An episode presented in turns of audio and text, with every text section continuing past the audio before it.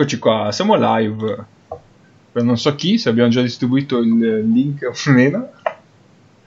Però per intanto io direi di dire bentornati su FreeMP. Eccoci qua. 14 episodio live nella puntata del Falco. Eh sì, no. nella partita del Falco contro Brindisi. Saluto da Cappe, saluto anche Mago. Fuck you everyone. Fuck you Paolo detto Paolo. Scemo you. Eh, shame on you Paolo detto Paolo. Ciao con Paolo perché non c'è appunto. Perché se poi me la prendo con Nick, lui dice che me la prendo con lui alle sue spalle. Ok. Faccio le cose, le cose cattive, quindi. No, in realtà tu distribuisci un po' a tutti. Certo, Esatto. assolutamente. Sei la strega cattiva di questo podcast. Sono? La strega cattiva di questo podcast. Certo. diciamo playmaker e centro la famosa dei Così impara ad arrivare tardi per mettere a letto suo figlio. Ma questo è bastardissimo. Ciao Egno. Eh, buonasera a tutti, io ho alcuni saluti, eh, vogliate gradire. E, prima di tutto ci tengo a salutare oltre a Nedovic, Vabbè, ormai questa. ma perché settimana scorsa credo di non averlo salutato. E ci tengo a salutare eh, in eh, maniera totalmente randomica, alcune sono saluti mascherati di minacce, alcuni sono saluti di stima ed elogio. Eh, Caleb Tarzuski, Giuseppe Murigno, eh, Marco, il nostro ascoltatore Marco, e chiunque parla male. chiunque parla male di Caleb Tarzuski è Giuseppe Mourinho e poi eh, il Fenerbahce Perché forse non è mai stato back. Ma di questo ne parleremo probabilmente dopo. Ah, aspetta, aspetta, anch'io ho un saluto da fare. Saluto, saluto. Eh, io volevo salutare Faz, che senza alcun motivo ci ha citati a cazzo nel, Sì, nell'episodio di, di Bold Online. Eh, vorrei ricambiare suggerendo di, di ascoltare Bold Online, ma mh, non posso. Eh, per- primo perché siamo i cugini scemi, quindi non è che... Cioè, non, Sì. non ci vogliamo noi per dirvi di ascoltare Bold Online e secondo perché parlano di uno sport dove si salta e basta e invece a noi piace la pallacanestro quella vera quella fondata sull'asse play pivot. Infatti tutti i giocatori che sono venuti dalle- dall'America all'Europa quest'estate stanno facendo cagare. Nick Stauskas stiamo parlando di te. No povero Stauskas Vabbè, prima o poi ne faremo magari nel design. Eh, no, infatti, tra l'altro c'è un'intervista di Larkin appunto che dice che tanti giocatori NBA eh, che verrebbero... Sì, vabbè, buonanotte. Eh, non troppi giocatori NBA potrebbero dire anche la loro di qua, dice. Dice Shane Larkin. vabbè questa è un'intervista che spero che Messina abbia eh, messo in loop nello spogliatoio nelle orecchie di Shelby Mack in vista della partita di domani Lo spero anche. E niente, allora, io intanto mi devo ancora sintonizzare sulla, parti- sulla partita del Falco stasera, non so parlare più del dovuto, vabbè, già sapete che non so parlare. Ma, eh, partita che il Falco tra l'altro ha ripreso un po' dal nulla un po' un po' cioè eravamo sotto di 20 22 credo anche. E, mm, e adesso il Falco era un po' ripresa. Però stiamo giocando in 7 praticamente senza Zoltan imperatore di tutti. Ah, non c'è Jordan? no no. Eh, allora, imperatore dell'impero austro-ungarico Zoltan, che i più attenti e conoscitori di basket italiano tra di voi sapranno, ha già deciso una partita a Brindisi quando giocava con la maglia di Capodorlando. Oppure o forse i più caporlandiani di voi. Beh, uno è assente, quindi eh, lo stiamo ancora aspettando. Ehm, no, volevo dire che è impressionante come nel Falco ci siano tantissimi ungheresi. che essendo una squadra polacca non mi aspettavo elevato numero di ungheresi. A tal proposito, caro amico, caro amico Luca, eh, volevo aggiornarti su invece cosa sta facendo la squadra ungherese di Eurocup, eh, ovvero l'Arca Ghindia.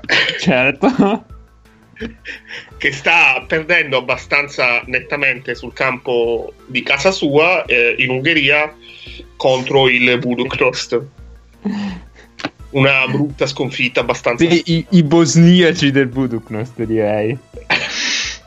No, no, su Tanto ormai. la ex Jugoslavia non scherziamo perché Ah, sono cazzo. Lì si rischia. No- non erano romani quelli del Buduk, no? Oh, Dopo che sono buonasera. diventati romani, buonasera.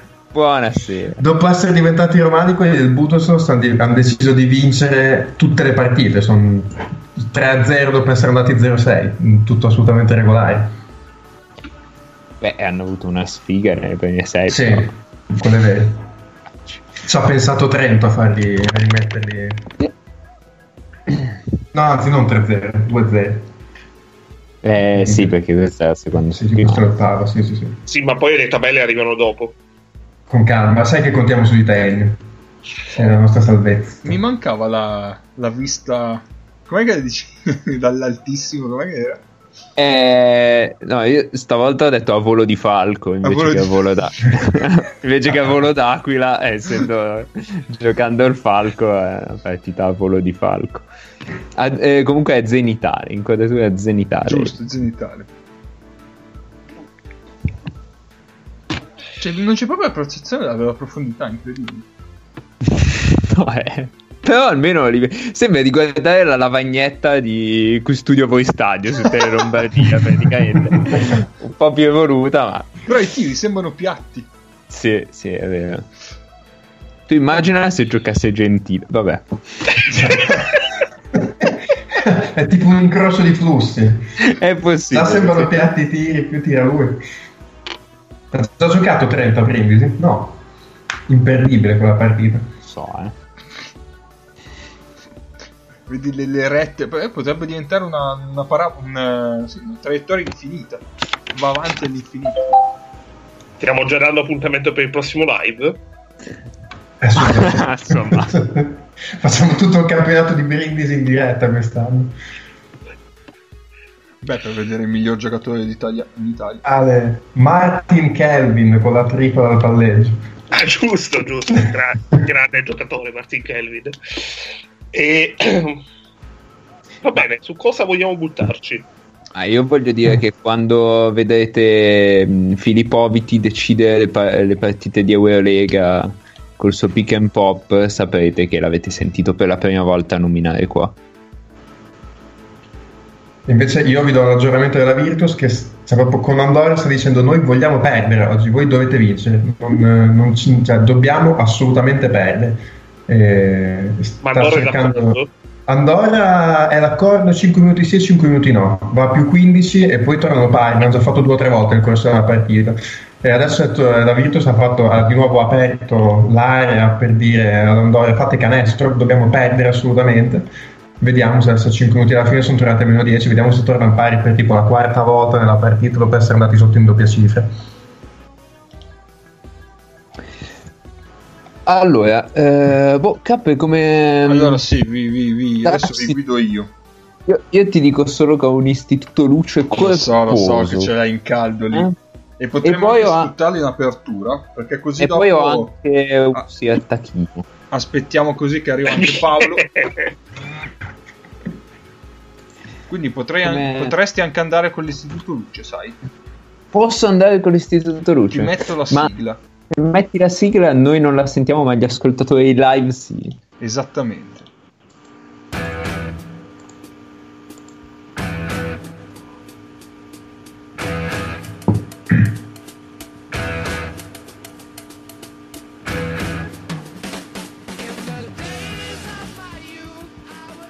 Prego.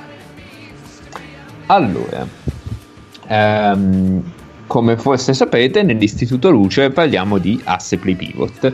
Sempre e solo di asse play pivot, perché ormai insomma sappiamo che il bitonto di futsal ha, ormai sta dominando, attendiamo la partita della prossima settimana e tutto sommato di San Edmondo e San Ottavio e di Angela Finocchiaro che compie gli anni oggi non è che ce ne freghi molto.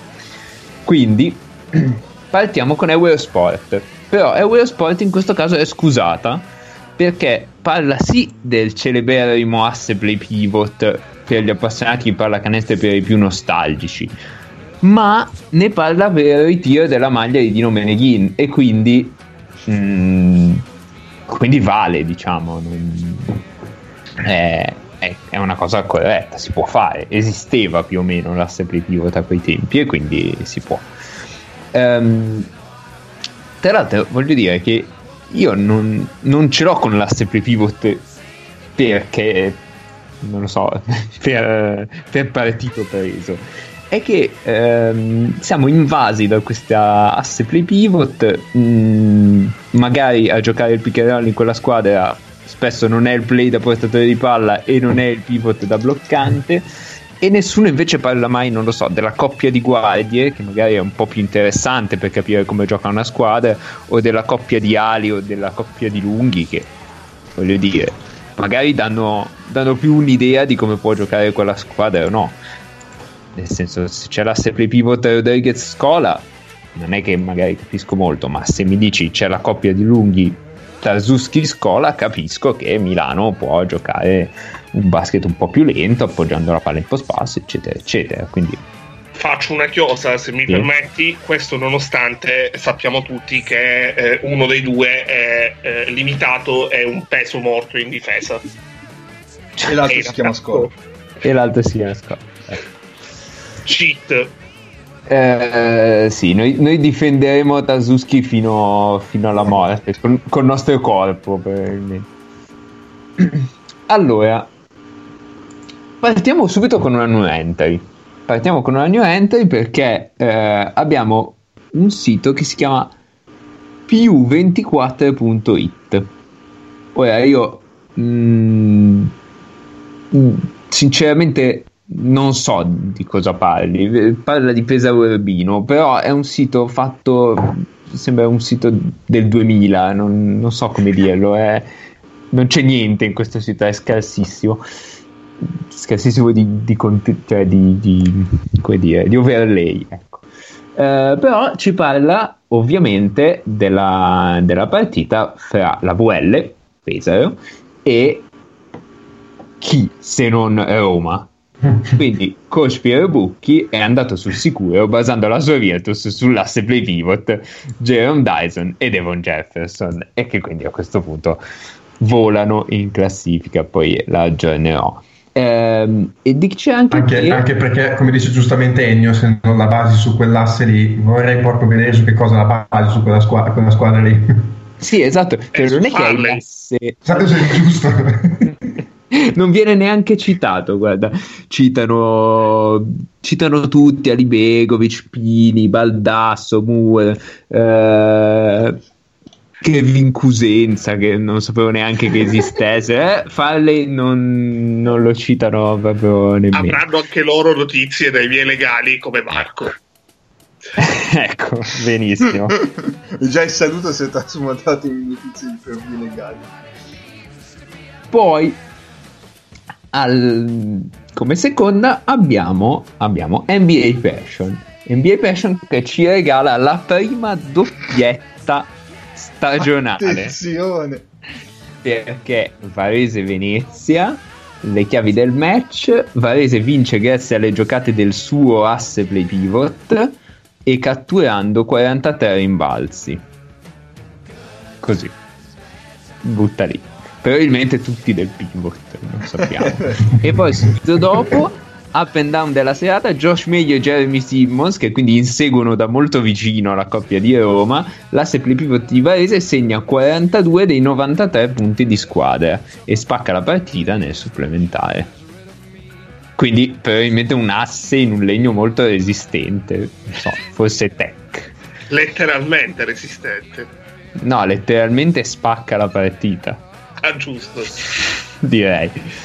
Poi, poi, poi, poi, Pianeta Basket, che ehm, parla di Žalgiris eh, Olympiakos, con... Io ringrazio Pienneta Basket perché fa dei riassunti sempre molto brevi ed è facile leggerli tutti e quindi cioè il, ehm, diciamo, il primo tempo è in 6 righe su metà pagina e il secondo tempo è in tipo 11 righe, quindi è molto bene. Nella ripresa però l'asse play pivot Spanulis Minutino torna a funzionare con successo. I Reds allungano e trovano un parziale decisivo nell'ultimo quarto con le triple di Paul, Rochester e liberi di Parenthesis. Ecco, nessuno di questi del parziale 8-0 fa parte dell'asse play pivot, ma noi ci fidiamo che sia l'asse play pivot che li ha fatti vincere.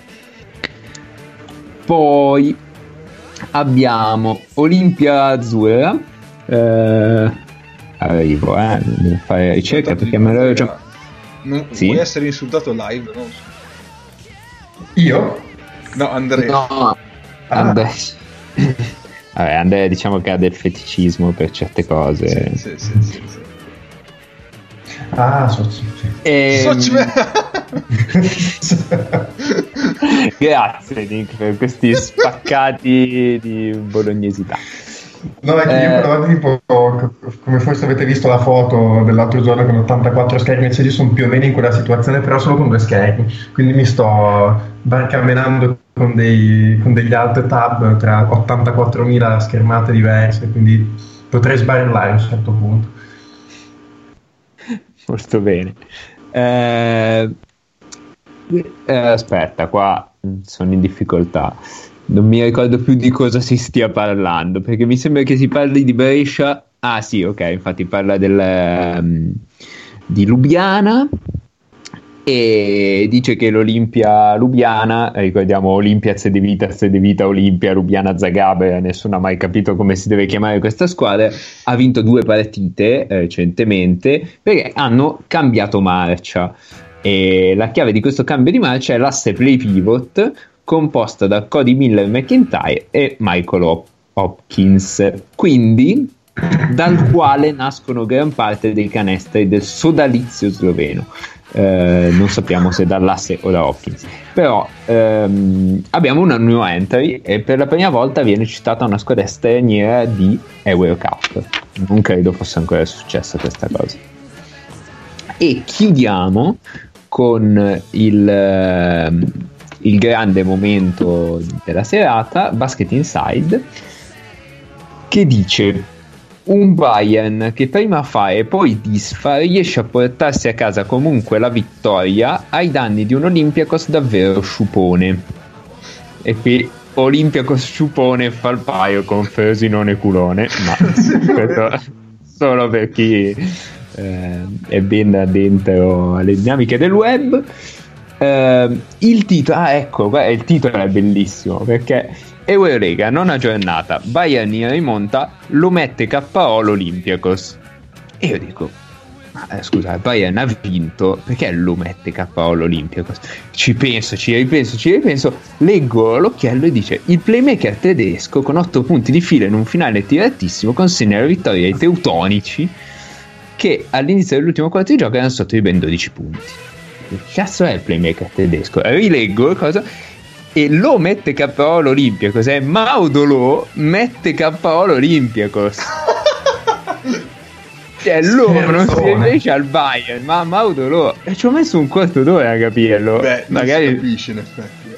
eh. eh, magari sono un po' tardo io però vabbè quindi questa, questa cosa mi ha Sì, mandato sei un po' tardo tu.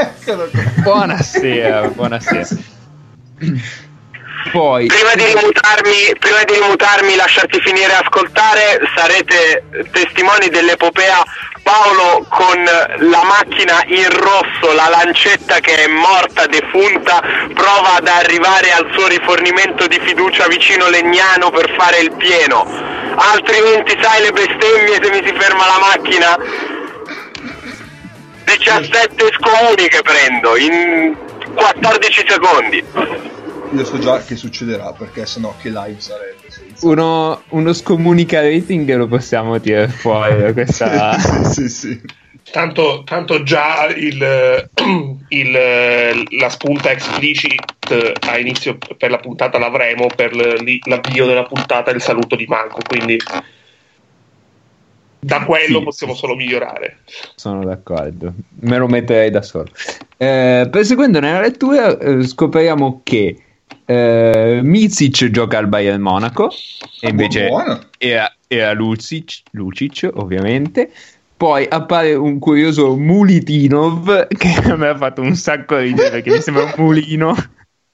e vedo Milutinov che genera energia dal suo mulinare le braccia. Lo schiaccio solo in Will Mill. Esatto, anche, anche, bravo, bravo, mi piace. Grazie, grazie. E, mm, e poi niente, tutto un racconto, mm, paro- cioè azione per azione, tipo gli occhiali che ti fanno vedere il Quidditch eh, con la spiegazione, dato che si parlava di Quidditch nel nostro gruppo. Ehm, E, poi, quando meno te l'aspetti, ecco la fiammata d'orgoglio ellenica. L'asse play pivot, in tal caso Rochesti Milutinov, funziona alla perfezione, in men che non si dica gli ateniesi tornano decisamente nel match. Quindi ehm, entra Rochesti nella classifica e Milutinov sale perché l'asse play pivot l'altra volta credo fosse Milutinov Spanulis. Quindi sono grandi novità. E poi basta, direi che posso, posso chiudere così. Oh, vabbè, allora tolgo la sigla.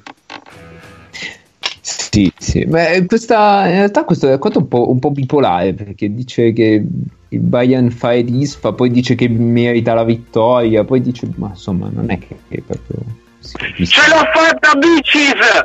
Ci sono arrivato! Sì! Vabbè. Un like, un triste. litro di benzina. Comprate l'account premium di 3MP per far arrivare Paolo al distributore. Paolo, fai solo 5 euro, eh, mi raccomando. Ecco, Eh, detto Paolo, soltanto- mettili nella pompa giusta, non come cappe. Mi raccomando, Paolo, non fare come me. Eh, niente, allora, visto che siamo qua, Eh già. allora potremmo, adesso, visto che live non ci siamo proprio me- messi una scaletta giù, ci abbiamo, ci abbiamo gli argomenti, possiamo decidere cosa fare, ragazzi. Possiamo parlare del Fenerbahce e rispondere alla domanda di Marco oppure fare subito i riassuntoni delle coppe. No, la domanda di Marco ci vuole Paolo nel pieno delle sue facoltà mentali. Ci sta. Cioè, no, stasera. No, Beh, non specifichiamo. e quindi aspettiamo Paolo. E allora, se volete, Ma possiamo io andrei sulle coppe, se Sì, volete, esatto. perché Andiamo sulle- Trento andiamo sulle- manca- mancano 30 secondi, Trento è a 106 punti subiti. Buono. È incredibile, cioè, dopo aver vinto col Galatasaray hanno fatto due partite indegne. Abbiamo fatto una vittoria pazzesca in casa del Galatasaray, se si sono andate a incasinare la vita così, vabbè. Vabbè, hanno anche l'attenuante, giocano con il gentile playmaker, però Che, che può non essere magari il massimo, dici. Sostituto di se stesso. Beh, è vero, sì, che gli sei autocraft, quello, sì, quello potrebbe essere un problema non da poco, in effetti. Ma io eh, ribadisco un attimo che potete scriverci su Telegram se volete, potete scriverci sulla chat di, di Spreaker, potete scriverci anche una mail, anche se non so se sia la cosa più rapida possibile, o potete scriverci su Twitter o, o altre cose. però non affollatevi a scrivere tutti quanti insieme. Esatto, esatto, questo è importante. In realtà abbiamo abbandonato l'hashtag 3MP perché l'abbiamo lasciato eh, a della gente che scrive delle cose strane. O Ask 3 era. Era Ask 3. Sì. Ask free, sì. Eh, guarda, vi dico subito, se cara perose 2 se a Runsnia Easy Pulsa Langzuk e il- gli hashtag sono Xilgo e Viral. E Viral, tutto attaccato? No, no, via. Possiamo provare a rispondere a questa domanda se volete. con una sequenza di sgrava buoi si risponde a questa domanda. Esatto. O poi abbiamo anche Allo Hill Tower che ci chiede se ehm, allora, ci sono due residenti che hanno rifiutato e, 10, e 20 che devono ancora decidere e 0 che hanno accettato. Possiamo aggiornare questi numeri? Non, non so. ho capito, scusa Mago. No, ma neanch'io ho capito. Prego. Vai, vai con la scaletta tranquillamente. Niente, allora devono fare riassunti delle coppe, quindi io direi di partire. Ci abbiamo qua un Nick che è sempre sul pezzo dell'Eurocup, se vuoi ti puoi lanciare. Se hai voglia. Eh, sì, ci sono stati un po' di risultati surprise questa settimana. Aspetta, Aspetta un secondo, a tutti quelli che mi fanno le domande sul gruppo Telegram e che non hanno capito che sto guidando, come cazzo faccio a rispondervi? È un miracolo che leggo? Sì, l'ho azzeccato al pompo e sono passato da 0 a 100, merde! Di serbatoio, non um, di velocità, son, sono fermo adesso. Questo è un messaggio per la stradale. sì. Stradale se stai ascoltando non è vero niente. Ah, io, io, ci tengo a sottolineare, a precisare che Paolo è talmente ricco col, col suo lavoro di assistente allenatore che fa il pieno la macchina. non risponde a questa provocazione. Sì, allora eh, rispondo direttamente a Luca. Aggi- le novità che riguardano l'Eurolega ce le abbiamo in scaletta da qualche parte, quindi abbi fede che arriveranno. Sì, sì, sì. Eh, sì. Eh, entra gamba tesa io sull'Eurocup.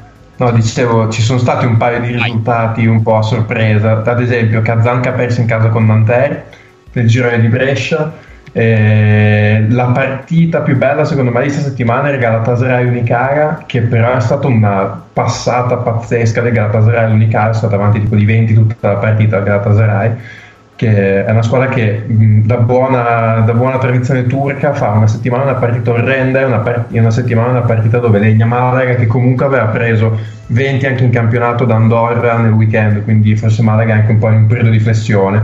Ehm, la Virtus ha appena finito una partita veramente notevole, nel senso che è andata, come detto prima, da Andorra per perdere proprio eh, in maniera palese, evidente, partita 16 a 0 per Andorra, poi ha pareggiato, poi è tornata sotto di 15, poi ha ripareggiato, poi è tornata sotto di 10, ha ripareggiato. L'unica cosa che doveva fare la Virtus stasera era tenere più 15 dell'andata, è riuscita a lasciare una tripla aperta sul meno 12 a 4 secondi alla fine, andata a meno 15 eh, se non fosse che Andorra poi ha avuto la brillante idea di fare fallo a metà campo su Gaines che ha messo un libero quindi alla fine la Virtus ha perso di 14 ed è riuscito a fare quello che voleva. Ha giocato mh, non impegnandosi in alcun modo a parte Teodosic che ha fatto 20 punti nel primo tempo passeggiando più o meno con l'infradito eh, ha perso di 14 non, do- non, doveva perdere di 15 quindi assolutamente missione compiuta adesso hanno due settimane di pausa perché hanno c'è la pausa, c'è la settimana di pausa in campionato che, che è la settimana di pausa in, in Eurocup che adesso si ferma due settimane, quindi adesso sono, due, sono 10-12 giorni per, per, riposare un po' che mi sono sembrati un po' cotti.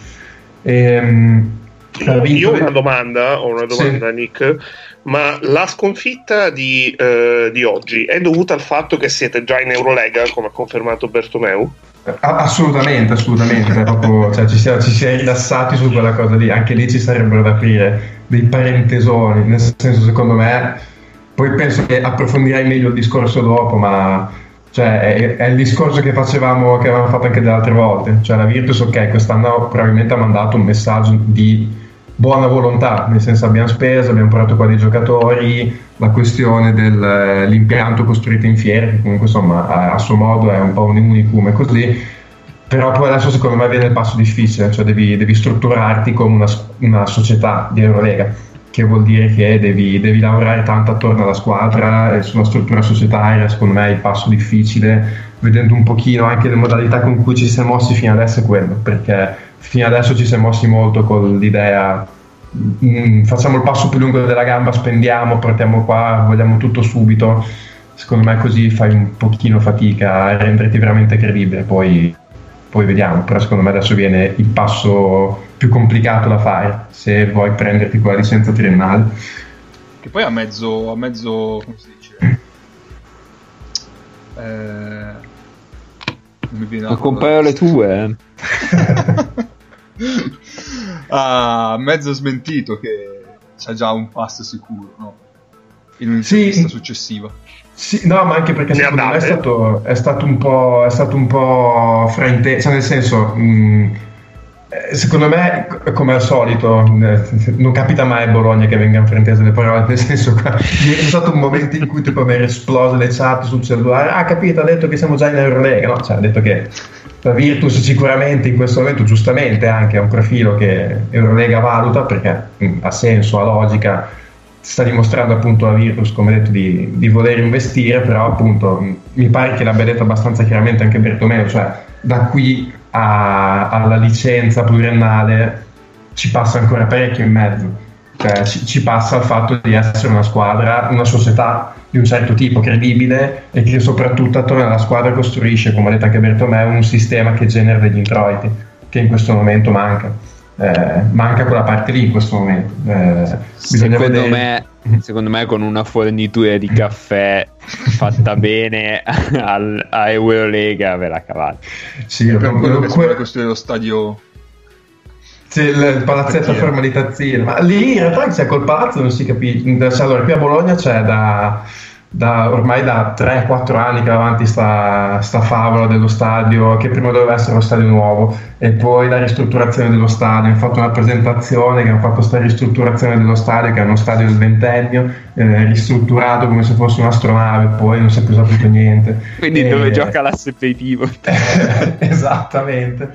E, e poi, e poi niente, appunto la Virtus invece ha messo giusto questo palazzo temporaneo eh, messo su in 20 giorni e poi ha messo giù anche il piano per la costruzione effettiva del palazzo dello sport nuovo che dovrebbe essere vicino a dove, eh, dove c'è adesso quello temporaneo, tra l'altro sempre in zona fiera, però appunto considerato la difficoltà che c'è nel, nel costruire lo stadio, non capisco come in tre anni possa essere costruito un terzo palazzo dello sport, perché a Bologna comunque hai Paladozza, il palazzo a Casalecchio, faccio fatica a capire come in tre anni venga costruito un terzo palazzo dello sport da 10, 15, 40 mila persone, come ha detto eh, Zanetti, eh, così. mh, però nel senso siamo fiduciosi fino adesso sicuramente hanno fatto più di hanno fatto cose che, che sinceramente nemmeno io mi aspettavo. A inizio anno hanno portato qua obiettivamente dei giocatori che non ci si aspettava a inizio anno. Hanno fatto questa cosa del palazzo in fiera insomma mh, hanno fatto più di quello che ci aspettava vediamo se riescono anche a, a costruire un palazzo nuovo. no, cioè che onestamente a questo punto non, eh, non mettiamo più limiti a- alla Esatto. provvidenza, vediamo, vediamo dove, dove si può arrivare, però appunto secondo me cioè, se devi entrare in, in Eurolega senza una struttura d'Eurolega il rischio che corri è quello di fare un busso del 32 come si dice qua nel senso che, che che fai fai? magari no nel senso che rischi di fare una stagione dove fai 34 partite ne vinci magari 5-6 che secondo me non fa bene a nessuno e- No, però, però la spieghi. Cos'è un Cioè- busto del 30? No, vabbè, è un, modo, è un modo di dire bolognese quando vuoi dire che eh, andare in 150 all'ora contro un muro, mettiamola così, Ok. eh, in, que- in quel senso No, lì. no, ti 32 dico- in quel senso. C'è, c'è un membro di questo podcast che fa mi- audio da 4 minuti spiegando le espressioni livornesi. tu E non è un'espressione. Livorno. Esatto, non è di Livorno. No. Un'espressione bolognese la puoi spiegare. Il, il busto, il busto del 32 è inteso, è inteso in quel senso, andare con una macchina di 150 all'ora, a 150 all'ora contro il muro. Ecco. eh, Secondo me entrare in Eurolega mh, senza la Che struttura per farlo, fai quello. Che peraltro lo stesso personaggio del livornese sta per andare con una macchina a 150 all'ora. Vedremo dove. Pieno di benzina, peraltro. Sì, sì, sì. sì. Lo sta invocando. Come il protagonista di Punto Zero, film che voi non avete visto, ovviamente, ma vabbè, fa niente, da mamma. Non ho capito il film che non abbiamo Allora, visto. Punto zero, punto zero. Punto Protagonista di punto zero. Ehm, tanto Paolo per l'audio che ha credo che stia orbitando su una capsula tipo una Soyuz o qualcosa del genere e quindi potrebbe essere vicino alla telecamera che inquadra il parquet di Brindisi perché è, è praticamente in verticale potrebbe essere in verticale sopra Brindisi Oh, comunque di- dignitosissimo il Falco stasera. Eh, però manca Zoltan, cioè Eh, veramente, è veramente quando manca Zoltan l'attacco si limita a giù Ponte Redick in post passo. È quel quid che è mancato. E nessuno però gli può dare la palla. Eh, no, vabbè, dai, Hooker è un buon No, sì, sì, sì. è decente. Cioè, non è una bella squadra il Falco. No, ci neanche. mancherebbe, no, no. Va bene. Il problema è che, vabbè, è Kevin Martin ha deciso di fare di diventare Giulio Serving stasera. Vabbè. Comunque stavo guardando un po' le classifiche d'Eurocup. Eh no, arrivo adesso. Eh, Ok, vai, andiamo Ah, con, ok, ok, vai, vai. Una panoramicona. Madonna, Giuvotte, secondo potenziale gioco da tre punti in due minuti. Andiamo con panoramicona, vai. Cioè, Allora, eh, no, no, ci sono, ci sono. Ok. Allora, il girone della Virtus è tutto una noia perché a due giornate dalla fine sono già sicure le quattro qualificate. Quindi salutiamo con grande, con grande affetto Ulm e Maccabi Rishon e possiamo dire che Prometheus, Virtus Bologna, Andorra e Monaco andranno alle, final- alle top 16, quindi qui nessuna sorpresa. Fondamentalmente ci si gioca il primo posto che ti dà la possibilità di scegliere, tra virgolette, un girone. Mm, è un discorso che, cioè un tipo di calcolo che in realtà è molto difficile da fare perché col il girone di Brescia, per esempio, come andremo a vedere fra poco, è tutto molto, molto in divenire, quindi non puoi tanto fare un ragionamento perdo per evitare questa avversaria alle top 16, adesso almeno. Mm, qualcosa di più certo si potrà vedere al ritorno dalla pausa che era stata originariamente fissata perché eh, settimana prossima avremmo dovuto avere la, la finestra per le qualificazioni europei che invece non abbiamo più perché è stata annullata Oh, però no. Eurocup, Eurocup e le due coppe FIBA hanno comunque deciso di lasciare questa, eh, questo momento di pausa nelle, nelle competizioni eh, per consentire appunto alle squadre di tirare un attimo il fiato. E, ad esempio la Virtus in questo periodo approfitterà del suo turno di riposo una cioè la Virtus non giocherà per tipo due settimane adesso, sarà una cosa molto divertente. Si torna a giocare il primo di dicembre. Sì, cioè avete pure, cioè, siete- avete già vinto lo scudetto e avete pure riposi in mezzo alla stagione mentre gli altri sgobbano e faticano. Sì, noi i poteri forti abbiamo portato dentro per arrivare a questo punto.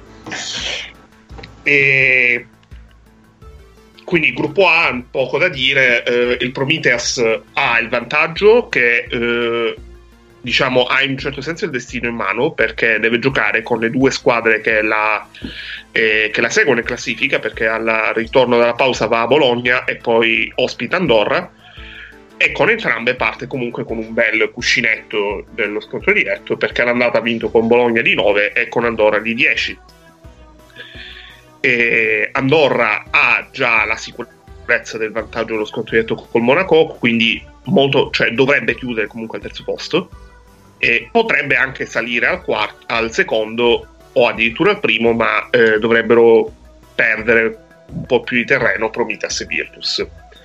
Andando poi al gruppo B, eh, possiamo già festeggiare la qualificazione di Venezia, che vincendo oggi a, col Tofas si è garantita il passaggio del turno con due giornate d'anticipo. Eh, se pensate che Venezia aveva iniziato l'Eurocup con un record di 0-2 e vedete che oggi si è qualificata con due giornate d'anticipo, capite che comunque in Eurocup Venezia ha fatto comunque delle cose molto belline.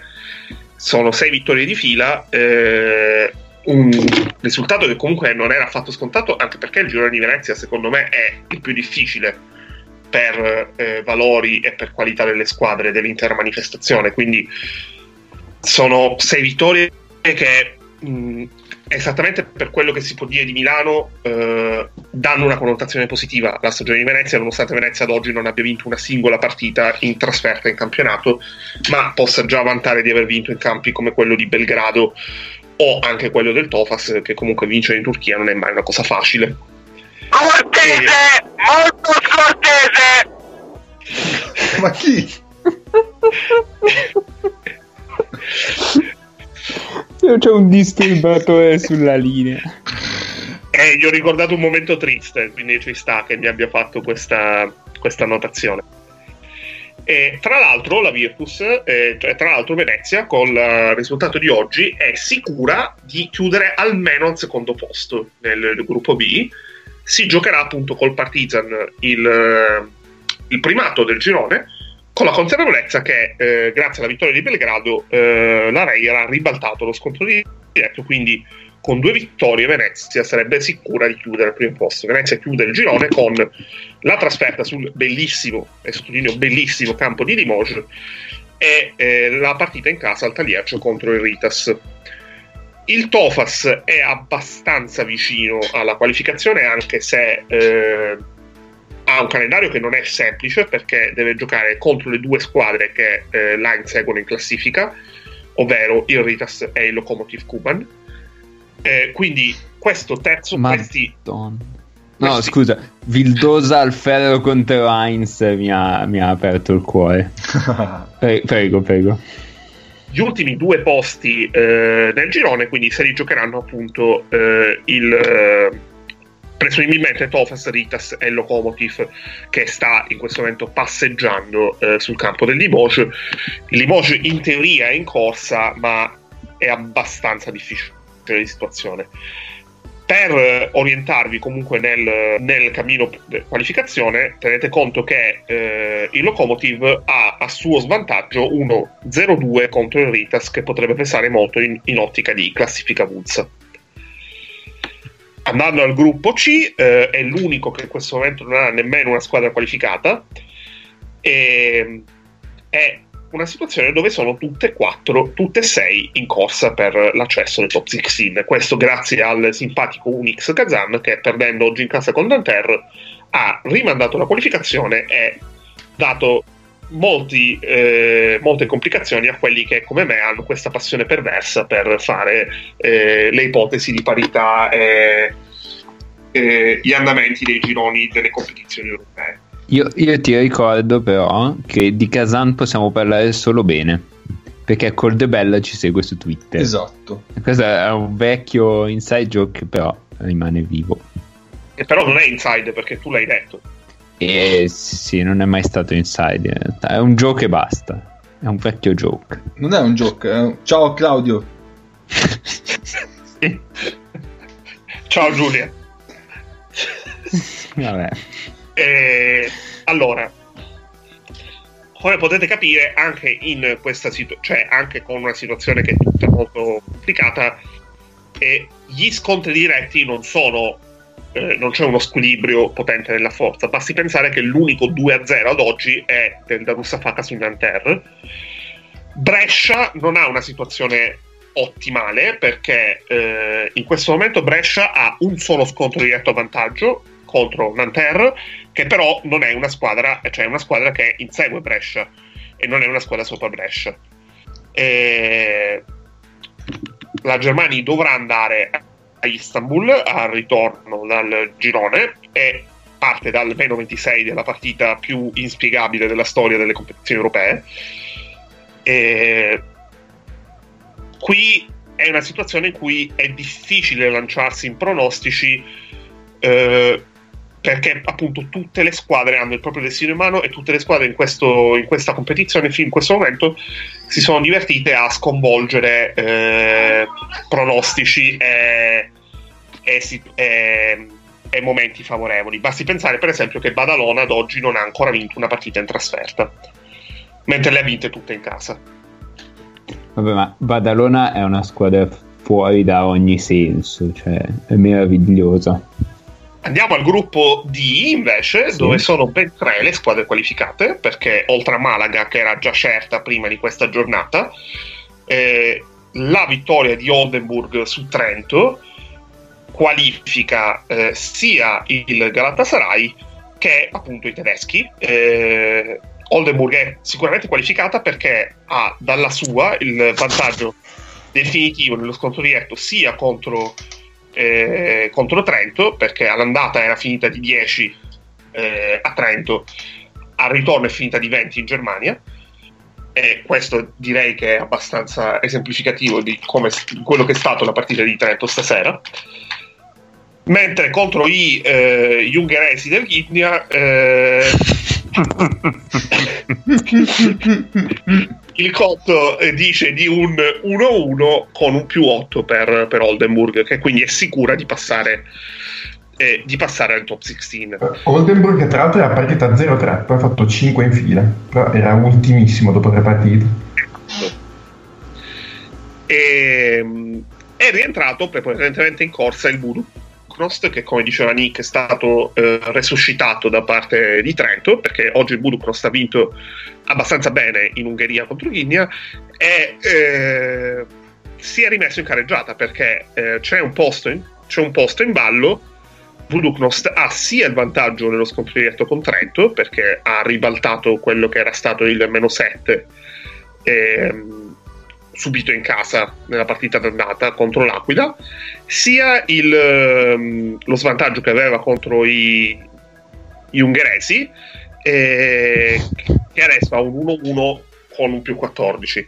Sarà molto importante per capire eh, la corsa di questo girone la partita tra eh, Trento e Chini alla prossima giornata, con Trento in trasferta, che parte di, tra l'altro Trento da un meno 11, quindi già vincere questa significherebbe tanto. Una vittoria ribaltando la differenza canestri, eh, anche se un più 11 è molto difficile da ribaltare, però per esempio Trento potrebbe già riavere Aerocraft per quella partita, e una contemporanea sconfitta di Buduknost qualificherebbero Trento in realtà alle top 16 con una giornata d'anticipo. Trento è però sicura che non può finire eh, al di sopra del quarto posto. Tanto io sono sconvolto da quello che sta succedendo a, a Vitoria. Perché, perché, secondo me hanno tirato fuori una palla dal canestro da sotto e, e poi dall'altra parte... mi pare di no. E poi dall'altra parte Vorensevic pensava di essere da solo, invece aveva tipo 4 metri dietro eh, uno dei grandi lampioni che credo sia che credo sia di Hop che è la perché la, era di profilo non l'ha visto. L'ha, esatto l'ha stampato al tabellone. Ma secondo me l'hanno palesemente presa da sotto quella palla lì sul vesciata di, di Stauskas. Vabbè. Ma vi immaginate un film La notte dei grandi lampioni? Cos'è tipo la notte dei lunghi coltelli? Esatto, che è tipo una partita di con deficienti che attaccano in aria senza proteggersi, no? andando a tirare in sottomano e i grandi lampioni che, che tirano giù tipo 12 stoppate a testa. Sarebbe bellissimo. Ci sta. Eh, guarda da dove è partito di Hop. Cioè quando ha ricevuto... Quando Vorenzovic ha ricevuto di Hop era in lunetta. Vabbè. E eh beh, per lui un passo, uomo... sei già lì, poi con le braccia recuperi anche quel mezzo passo che ti serve ancora. Un uomo, un uomo bellissimo. Ok. Io sull'Eurocup ho dato. Se l'Eurocup hai dato, eh, vabbè, sull'Eurolega io, cioè, senso, eh, do, parliamo dopo. No, eh, no, vabbè, no, vai. Ma ricordo, no, aspettiamo, aspettiamo la fine, cioè... i, funerali, i funerali si no, no. alla fine il riassunto sarà cioè abbiamo fatto cioè, per coprire ogni puntata. No no no. No io parlerei ancora un attimo di World Cup cioè cosa mm-hmm. chi, chi, abbiamo visto meglio per quelli che l'hanno vista? Quindi Nick. In World Cup dici? sì cioè, quindi a parte la Virtus, chi è che può vincere? no, vabbè. Esatto. Chi è che può... Cioè, Io avrei detto Malaga. Che eh, però... C'è da dire che le squadre vanno su e giù in esatto. un modo pazzesco in queste World Cup. Sei d'accordo? Esatto. Perché inizialmente avrei detto proprio senza nessun dubbio Partizan e Malaga eh, che però entrambe ultimamente non hanno fatto così bene, hanno perso un paio di brutte partite, soprattutto il Partizan mi lascia qualche dubbio in attacco, in difesa niente da dire, cioè se stringono in difesa sono veramente scomodi, ma in attacco quando spengono fanno veramente tanta fatica. Eh, Malaga tra l'altro, oltre ad aver perso un paio di partite, adesso uno dietro l'altro se non sbaglio, aveva vinto anche in una maniera che definire fortunata e riduttiva in casa del Budus nostro tra l'altro eh, una delle mille sconfitte sfigate del Budus, quindi In realtà avrei detto, avrei detto appunto Malaga e partito, ma in questo momento è complicato per dire. Eh, Kazan a un certo punto mi sembrava in crescita e poi ha perso oggi in casa con Nanterre e se non sbaglio aveva perso anche la settimana Sì. scorsa. Adesso mi- ecco, Sì, a quindi- memoria sì. lo stesso Dario Safacano, il girone di Kazan sembrava stesse andando bene, poi ha perso in casa con il Cedevita. Cioè, in questo momento trovare una, una, una favorita è complicata. La stessa Virtus mm, è 6-2, però obiettivamente è un mese e mezzo che vince le partite, cominciando 0-15 tutte le partite, poi dopo cioè, rimonta, ha vinto di un punto con uno, ha vinto con un tiro sulla sirena con Monaco, quindi in questo momento forse per assurdo la squadra più in forma forse è addirittura Venezia. Mm, se dovessimo fare un power ranking no? in, questo, cioè, in questo momento forse Venezia considerando gli ultimi risultati perché comunque anche domenica si è persa Varese dopo un supplementare però insomma mh, non è una sconfitta così pesante no? se la vogliamo vedere in termini proprio di, di power ranking diciamo comunque Venezia ha vinto in casa del Partizan ha vinto in casa del Lokomotiv eh, in campionato aveva vinto aveva vinto con, con Sassari ha vinto in casa del Tofos forse in questo momento No, continua- continuiamo a ricordarmi che Venezia ha vinto in casa del Partizan, eh? Che non, può- non succederà nulla di male, suppongo. No, perché de- del resto io sono una persona molto matura, per nulla fumantina, non, non c'è caso che vi venga a cercare sotto casa, eh? Mi raccomando, lo vuoi dire anche tu, Cappe? Dai, sei l'unico che non l'ha detto, dai, vuoi dirlo anche te? Aspetta il momento opportuno. Così adesso sa- avrebbe proprio senso. C'è, c'è stato partita Stella Rossi in Abba, mi sa, questo weekend qua, se non ho visto male, che non so come è finita. Sì, la devo ancora vedere. Ok. E, e quindi così, ci sono delle squadre belle, cioè per- mh, interessanti, per dire comunque nel girone della Virtus Patrasso è una squadra anche divertente da vedere, Mm, cre- cioè, secondo me non, ha- non- non è una squadra che può vincere il- l'Eurocup, però è una squadra comunque divertente da vedere che top 16 dovesse arrivare ai playoff comunque è, è scomoda. Eh, come, come talento il girone B è nettamente quello più forte, ma proprio cioè, con distacco su tutti, cioè, perché solo appunto partita nel Locomotive. Oddio! Step back di Toco, scusate. da Sono- 3 o da 2? Da 3, da 3. Ma pazzesco. fatto finta palleggio step back. Sì, prego, Surreale. prego. prego. E- Credo sia a 18 Toco con questo. E però appunto alla fine secondo me si arriverà al solito che chi poi arriverà più in forma quando saranno i playoff, cos'è, febbraio, marzo, e lì probabilmente farà la differenza. Beh, in questo momento è veramente un, melmone dove è difficile dare un, eh, un- un favorito. Ok. Io Direi vorrei dire una posto cosa. Mm, secondo me, eh, al discorso di Venezia, io aggiungerei anche che eh, la Reyer, per quando riprenderà la Coppa, anche tenendo conto di come dopo, le- dopo la fine del girone ci sarà comunque un minimo stacco tra la fine del girone e l'inizio delle top 16, e avrà la possibilità di inserire Gautlock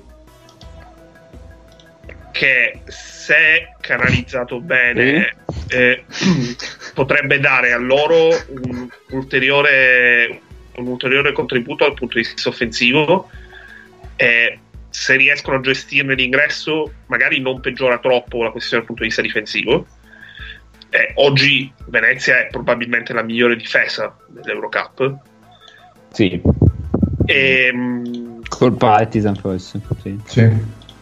E questa è una cosa che può permetterti di fare strada. Poi alla fine noi abbiamo visto negli ultimi anni come l'Eurocup autorizzi squadre che eh, partivano nel lotto delle buone squadre interessanti, ma di certamente, certamente non contender a fare molta strada.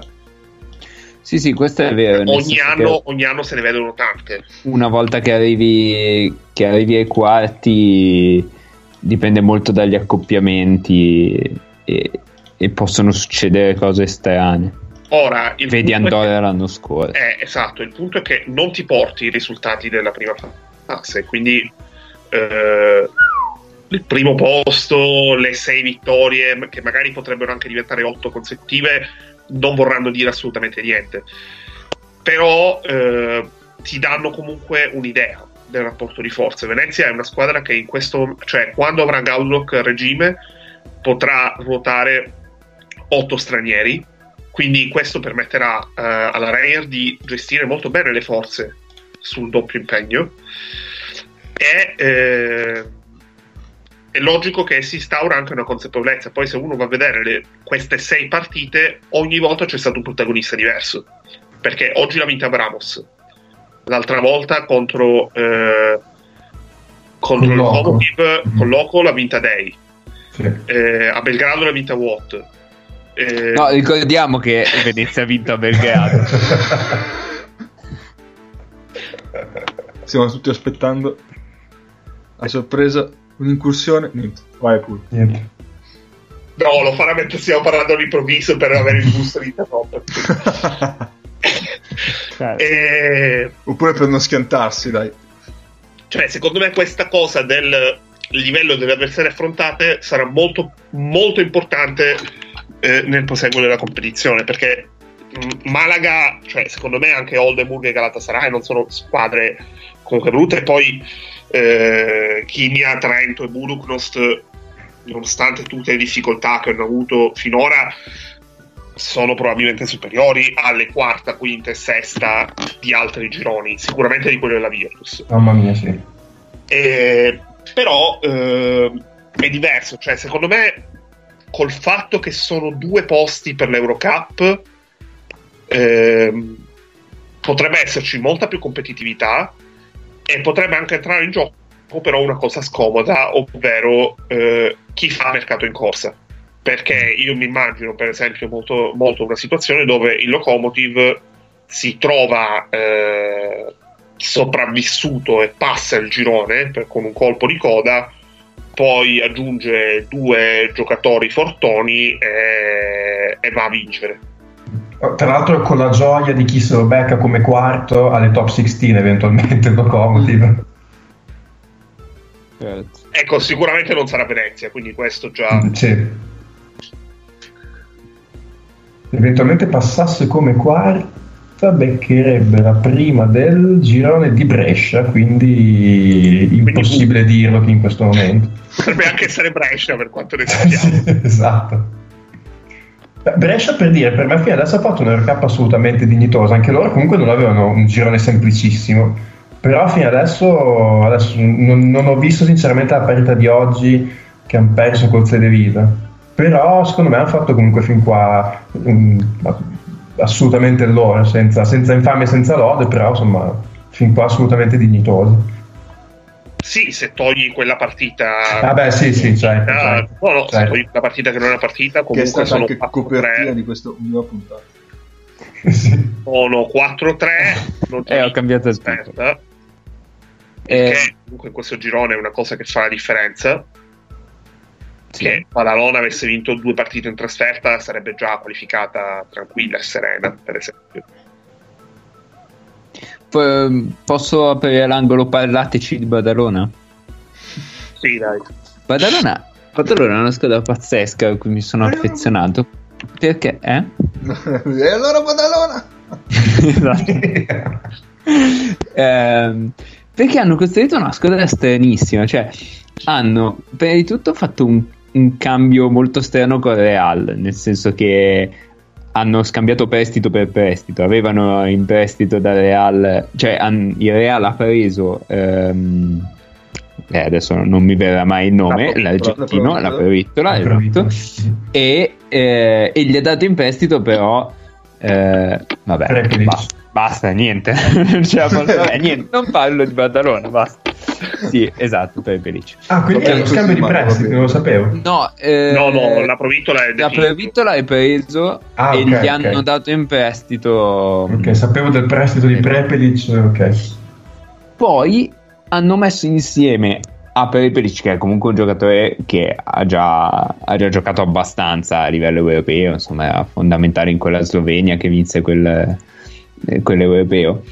E insieme a un altro eh, handler, insomma, anche più, diciamo, più, più navigato di lui come Zisis, hanno messo insieme un sacco di, di esterni giovani, di ali giovani, eccetera. Quindi Pala è uno, mi sembra sia 99 o 2000, adesso 2000.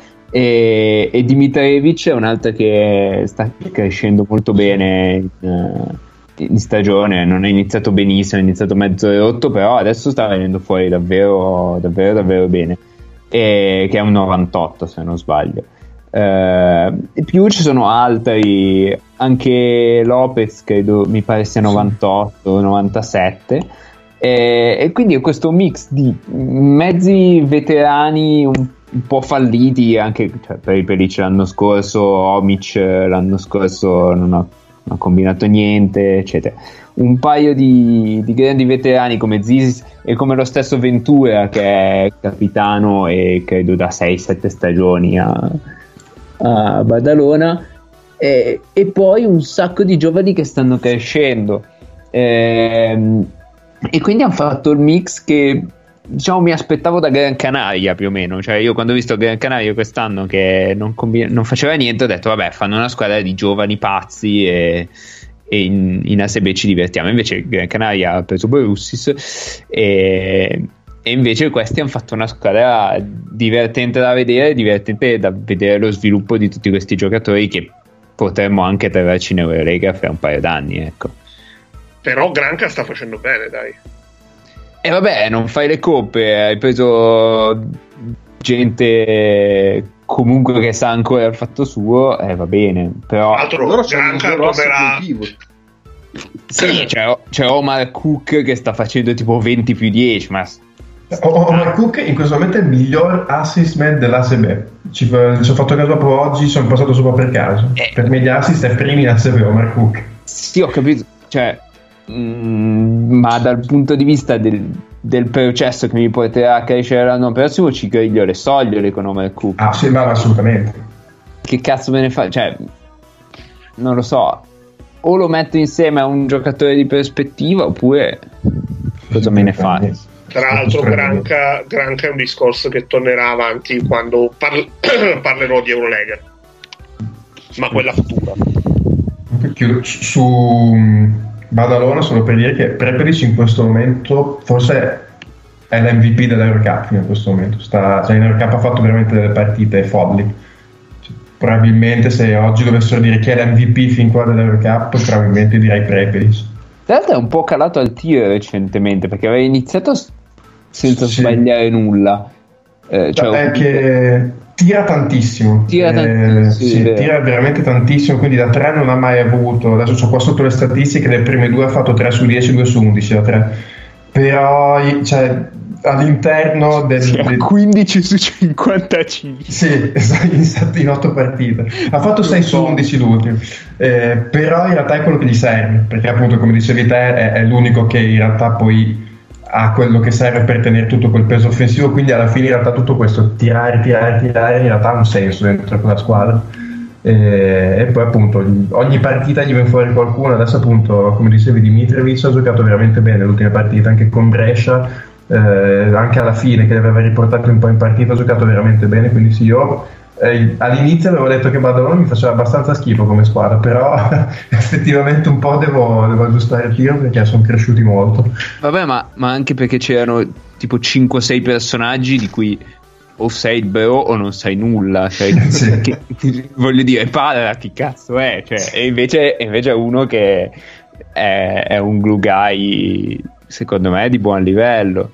Anche Dimitrievich sinceramente io non mi aspettavo che facesse una stagione in cui in Euro Cup eh, girava, girava tutto. Invece va bene eh, chiuso il momento home su, su Badalona quindi porco Giuda Henry sta cercando di abbattere il tabellone del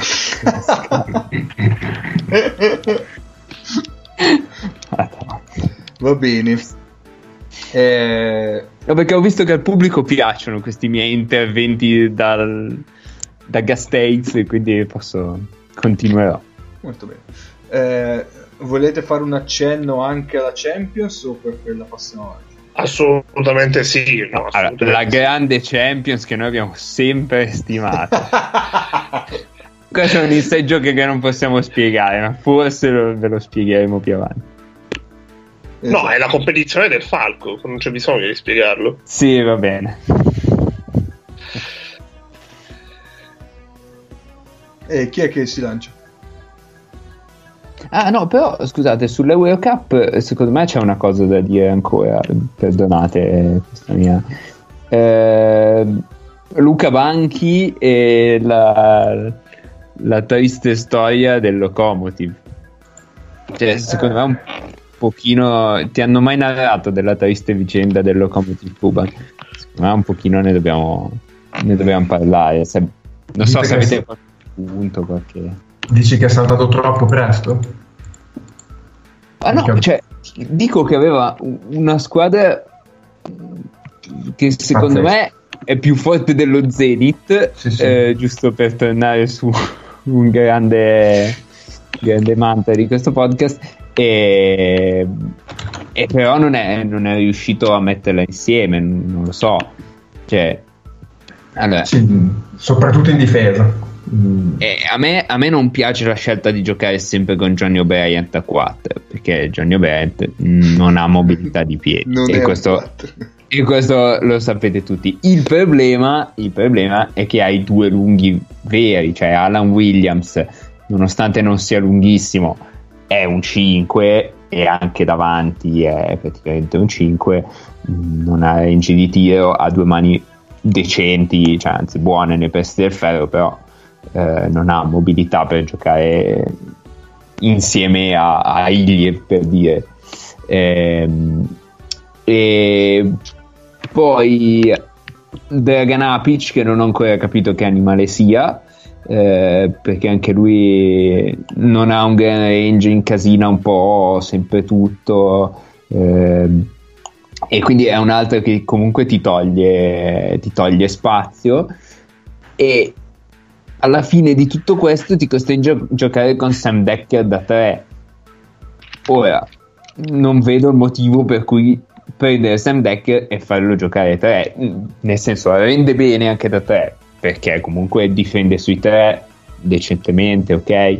Eh, spazia attacca dal palleggio eccetera. Però secondo me Sam Decker da 4 in Eurocup è un'arma totale. Cioè è, è Clyburn da 4 in Eurolega No, ma infatti quando ha giocato da 4 è stato, be- cioè, è stato, sì, è stato un'arma illegale. Eh, Eh, il, problema, il problema è che gli hai preso davanti 680 lunghi e non hai abbastanza esterni per giocare con... eh, Sì, sì, ma infatti secondo me per certi versi, adesso torno su un cavallo di battaglia, cioè sono il Kimchi dei poveri, nel senso che in attacco comunque per l'Eurocup hanno tanto talento, talmente tanto talento che comunque loro gli 80, 85, 90 punti magari fanno anche, il problema è che poi dietro non hanno veramente un, un filo logico, cioè non, eh, non- non- hanno perso tante partite perché difendono poco e male. E- Però le spaziature davanti sono bruttine comunque, cioè poi li trovano i canestri. Eh, esatto, esatto, Perché- come, come il Kimchi, uguale. Ah, Allora, quest- questo paragone fra Calnietic e Sved mi, mi fa veramente ribrezzo. Eh, Perché Alietis mi fa, fa malino, eh. So che da- oggi, oggi ti voglio fare incazzare sia te che Paolo. vabbè, non è lui E- che gioca e- male, è il gioco che ha sbagliato le regole. cioè, se lui non funziona con questo gioco, si cambino le regole del gioco. E direi Nick che con questa uscita di mago veramente da vecchio che urla alle nuvole, tu sei riuscito in ambo i tuoi obiettivi di fare incazzare sia, sia me che mago. Dal punto di vista di banchi, ehm, al di là di tutto, delle cose che non funzionano anche per costruzione di questo roster che avete già detto voi, la sfiga è che devi giocare 10 partite nella prima fase in Eurocup, te ne giocate 3 buone, onestamente buone, di cui una in casa col, col Partizan che ho visto, e quelle tre le hai perse tutte. cioè loro hanno perso le partite che hanno giocato bene.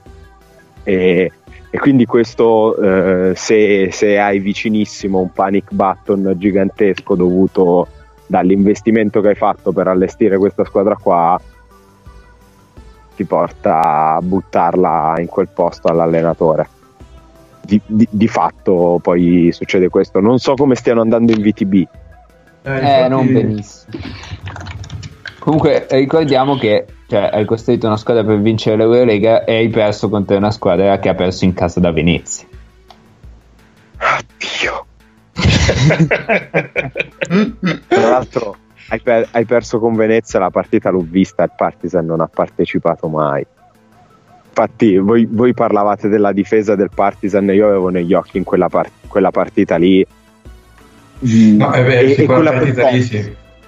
E quella col Tofas, anche quella col Tofas, quella cal- cioè il Partizan contro il Tofas non ci ha veramente mai messo mano.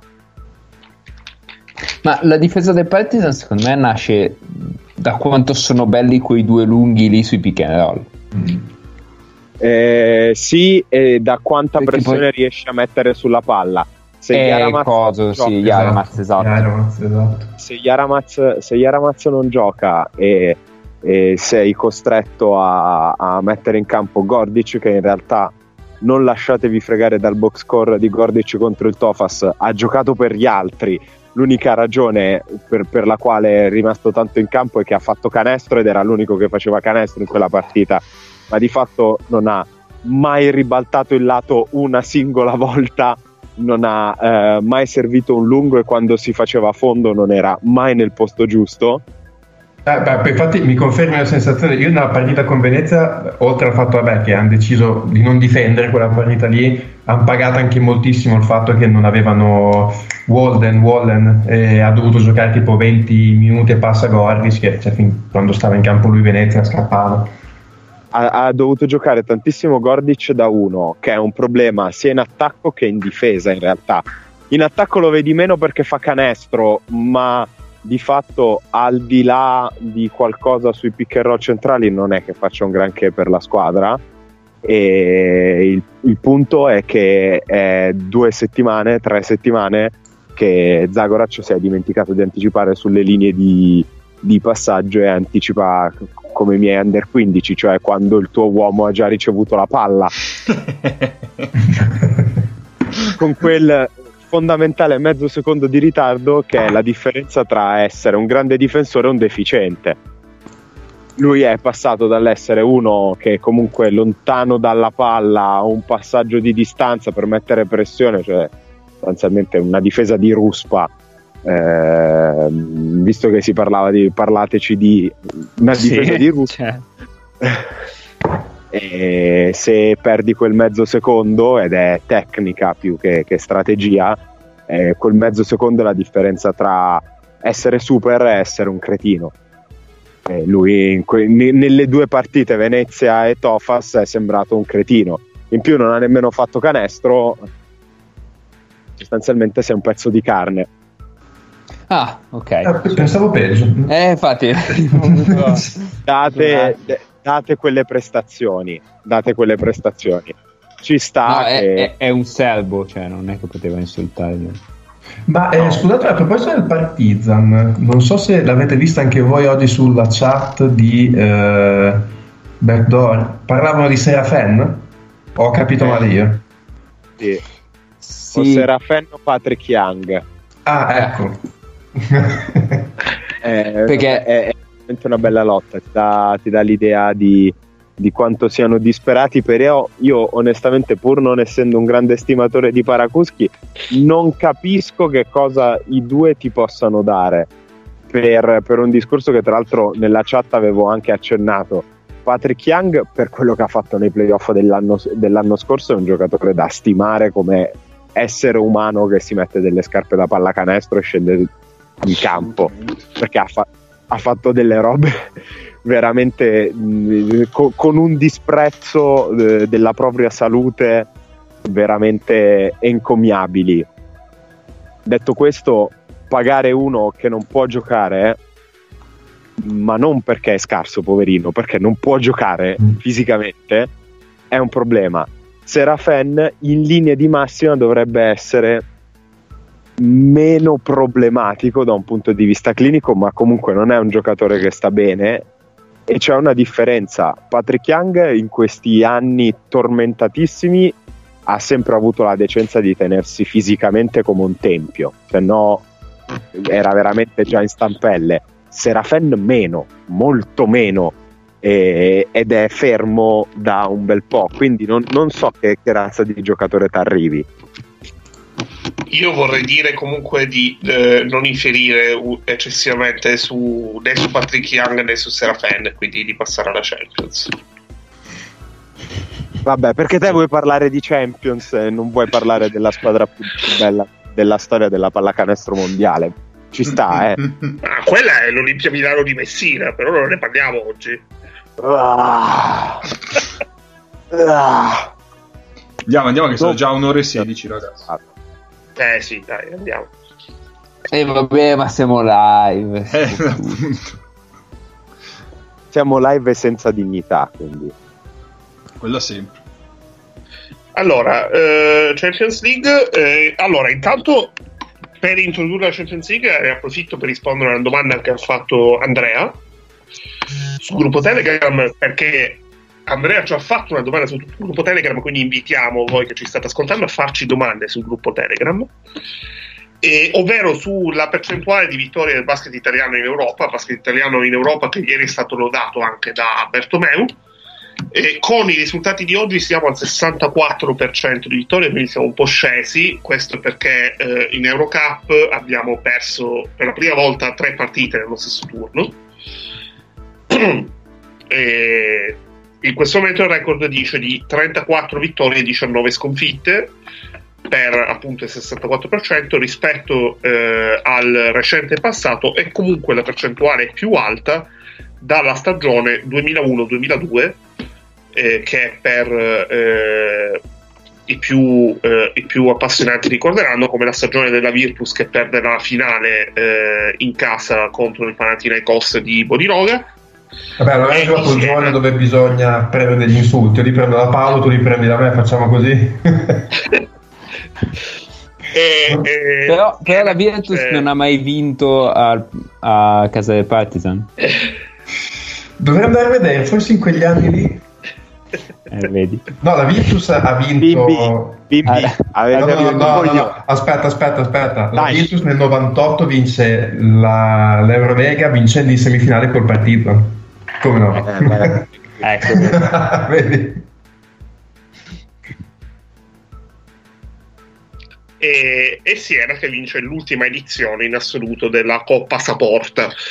Quindi, eh, se vi stavate chiedendo se avremmo mai detto il nome Coppa Saporta in questo podcast, la risposta è sì.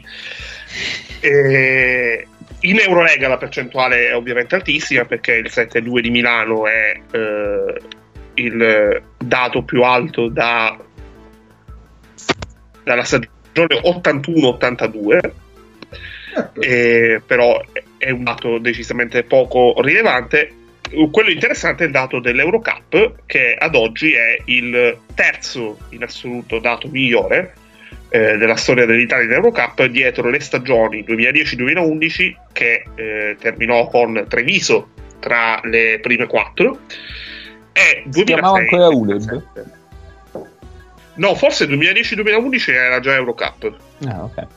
2006-2007 era sicuramente eh, ULEB anche in Champions League ad oggi l'Italia comunque eh, stava avendo il suo miglior, eh, miglior, andamento e questo comunque è un dato significativo perché è una competizione dove l'Italia comunque ha abbastanza fatto spesso bene perché eh, il primo anno Venezia fa la Final Four, l'anno scorso la Virtus la vince, eh, quest'anno Sassari eh, si sta veramente confermando come una delle eh, favorite numero uno alla vittoria finale e Brindisi comunque continua a assestarsi sul record attorno al 50% che per una squadra con la ridotta esperienza europea comunque non è affatto male eh, in un girone che pare essere abbastanza omogeneo a differenza di quello di Sassari che mi sembra essere più, eh, più livellato eh, almeno da parte verso l'alto e soprattutto gli altri due eh, sia quello che sta dominando in assoluto senza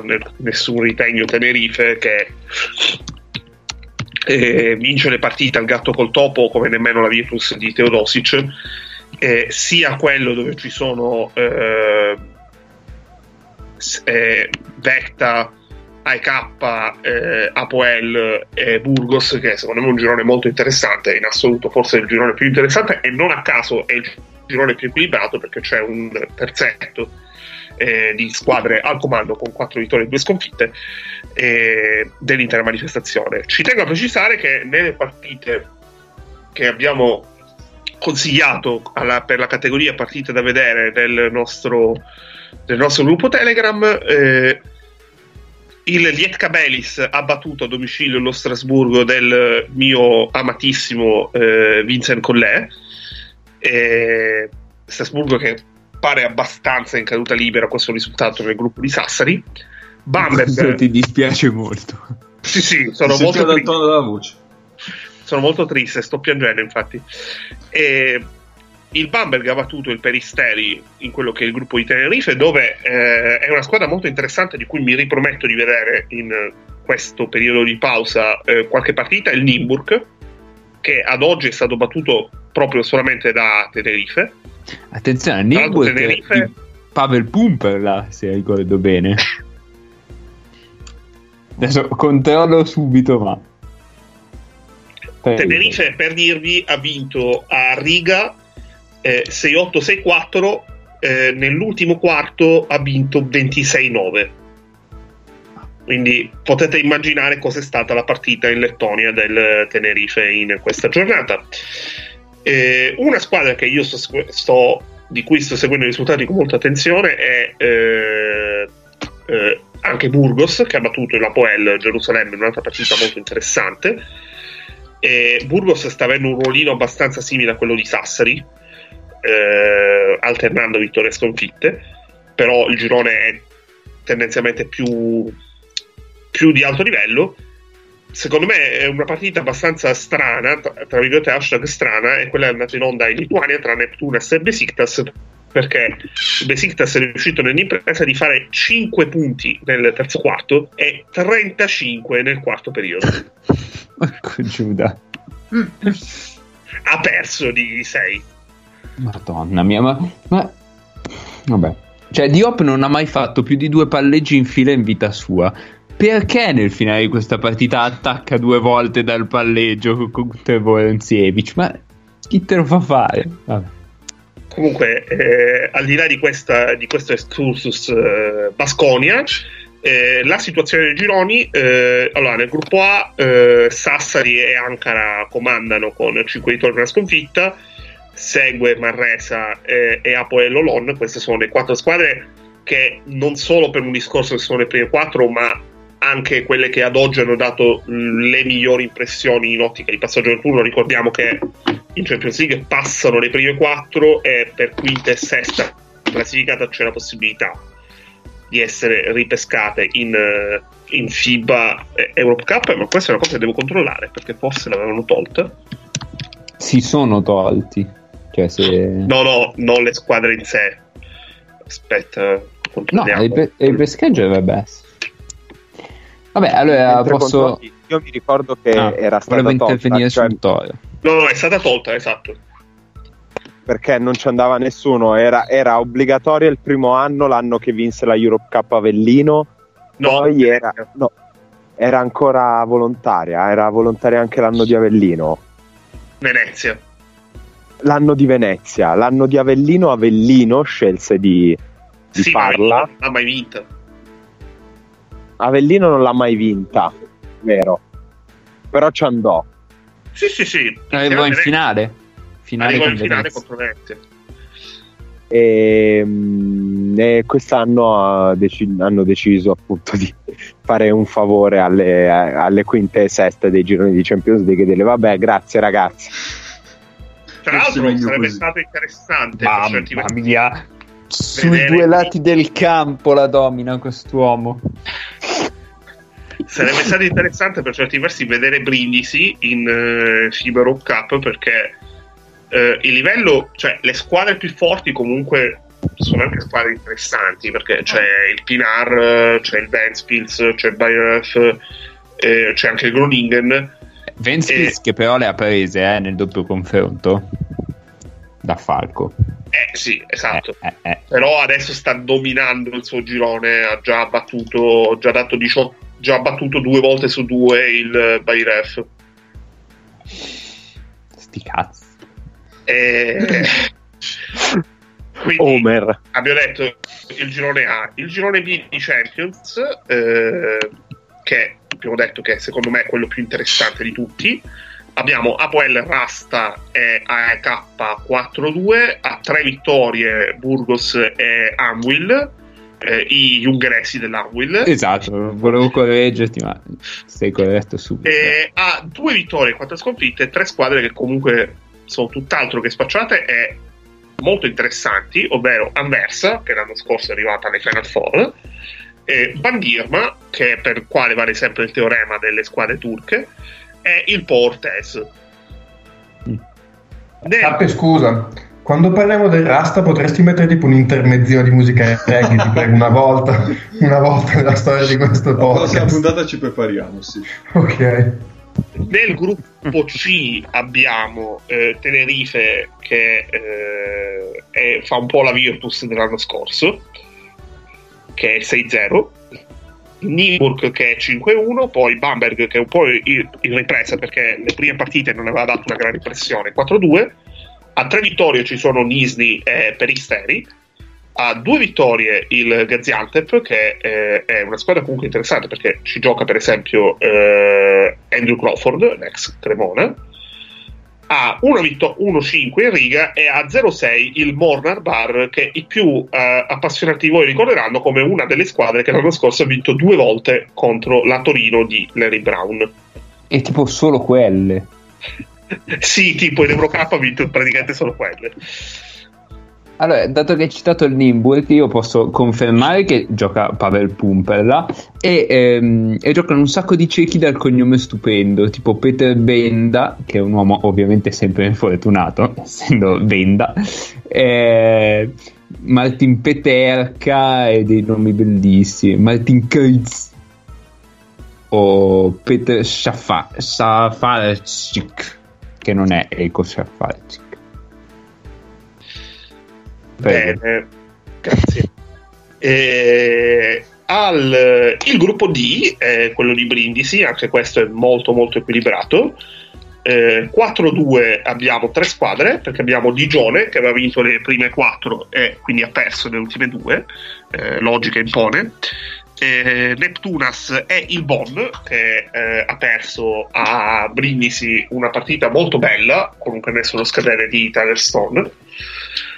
Eh, a tre vittorie ci sono Brindisi e Saragozza e 2-4 abbiamo eh, i nostri amici del Falco insieme a Besiktas eh, che è abbastanza in difficoltà e il PAOK che aveva contrario perso le prime quattro e si sta provando a rilanciare avendo vinto le ultime due contro appunto Brindisi e Saragozza Mi aspettavo su Bonn che partisse Nick, invece niente. Io un pezzettino No. della partita Eh, Falco eh, Ah, no, ho, ho preferito dimenticare. Benissimo. Vai Paolo. dicevo, un pezzettino di Falco Besiktas l'ho, l'ho vista. Mi pare fosse Falco Besiktas, sì. E le doppie uscite del Besiktas. No, eh, no, no, no, mm, ora non l'ho vista così con così grande attenzione perché ahimè eh, aveva un feeling da partita scapoli ammogliati in, cui ovviamente è risaputo che in una partita scapoli ammogliati gli scapoli siano incredibilmente più forti degli ammogliati per ovvie ragioni legate al logorio della vita quotidiana dei secondi. Cioè, De- detto questo, detto questo, il ruolo degli scapoli e degli ammogliati a tratti della partita si scambiava e comunque ciò non toglie che il livello tecnico fosse veramente, veramente basso ed è, ed è diciamo la partita in cui ho capito quanto vantaggio possa prendere Zoltan Perl giocando un pick and roll sfortunatamente con una mano sola. Il punto è che non l'hanno detto al Besiktas il che è veramente da, da ufficio inchieste perché n- non c'è stato un singolo uomo in marcatura su Zoltan Perl che abbia avuto la brillante Esatto. idea di che cazzo coprire la mano destra, copri mano destra, mandala a sinistra. Ma, no- ma non dirlo in giro, che ci ascoltano. Cioè. Scusate, abbiamo una breaking. Eh, Cappe, hai una- un jingle per la breaking news? Pa- da che stato arriva sta No, no, è una, è una breaking importante. Eh, ti, abbiamo ti metto un po' di punti esclamativi di Metal Gear Solid. Dai. Noi sentiamo il Non vedo l'ora di ascoltarli domani Esatto, chi- chissà cosa sono questi.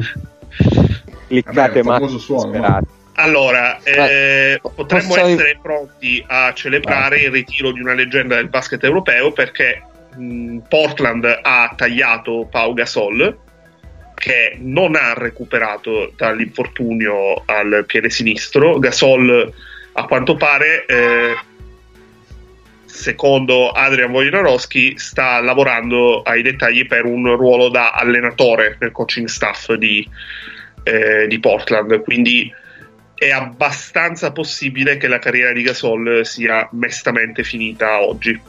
Quindi possiamo anche dire che eh, eh, ufficialmente la carriera di Mozkov è durata più a lungo di quella di Pau Gasol, che non ci avrei scommesso. Io sento urlare da Genova su questa notizia, però non so se sarà confermato questo web. E Breaking, non so come l'hanno portata a casa. No, sì, lo so come. Garino ha deciso di fare le uniche due cose utili della sua stagione, cioè attaccare il ferro nel momento giusto e poi tocco Grande Patrizio. Quindi il Sesca è 1-3 dall'infortunio di Clyburn. Eh sì. Eh. Sai com'è? Potrebbero prendere Sam Decker da... Mi state dicendo che uno dei giocatori più forti dell'Eurolega sposta anche in una delle squadre più forti dell'Eurolega? No, io ti sto dicendo che quindi eh, Mike James eh, non è sinonimo di vittoria in una- con un grande allenatore. Ma io mh, vi dico di più, cioè il sistema va bene, il sistema è cazzi e mazzi, però poi devi anche avere giocatori buoni, nel senso cioè, tutti che parlano Allora, di sto cazzo all- di allora. sistema, ma poi sono i giocatori che vanno in campo, non è il sistema. è quello di Oronzo Ah. Canà il sistema. Eh, sì. Per- permettetemi di fare un breve excursus.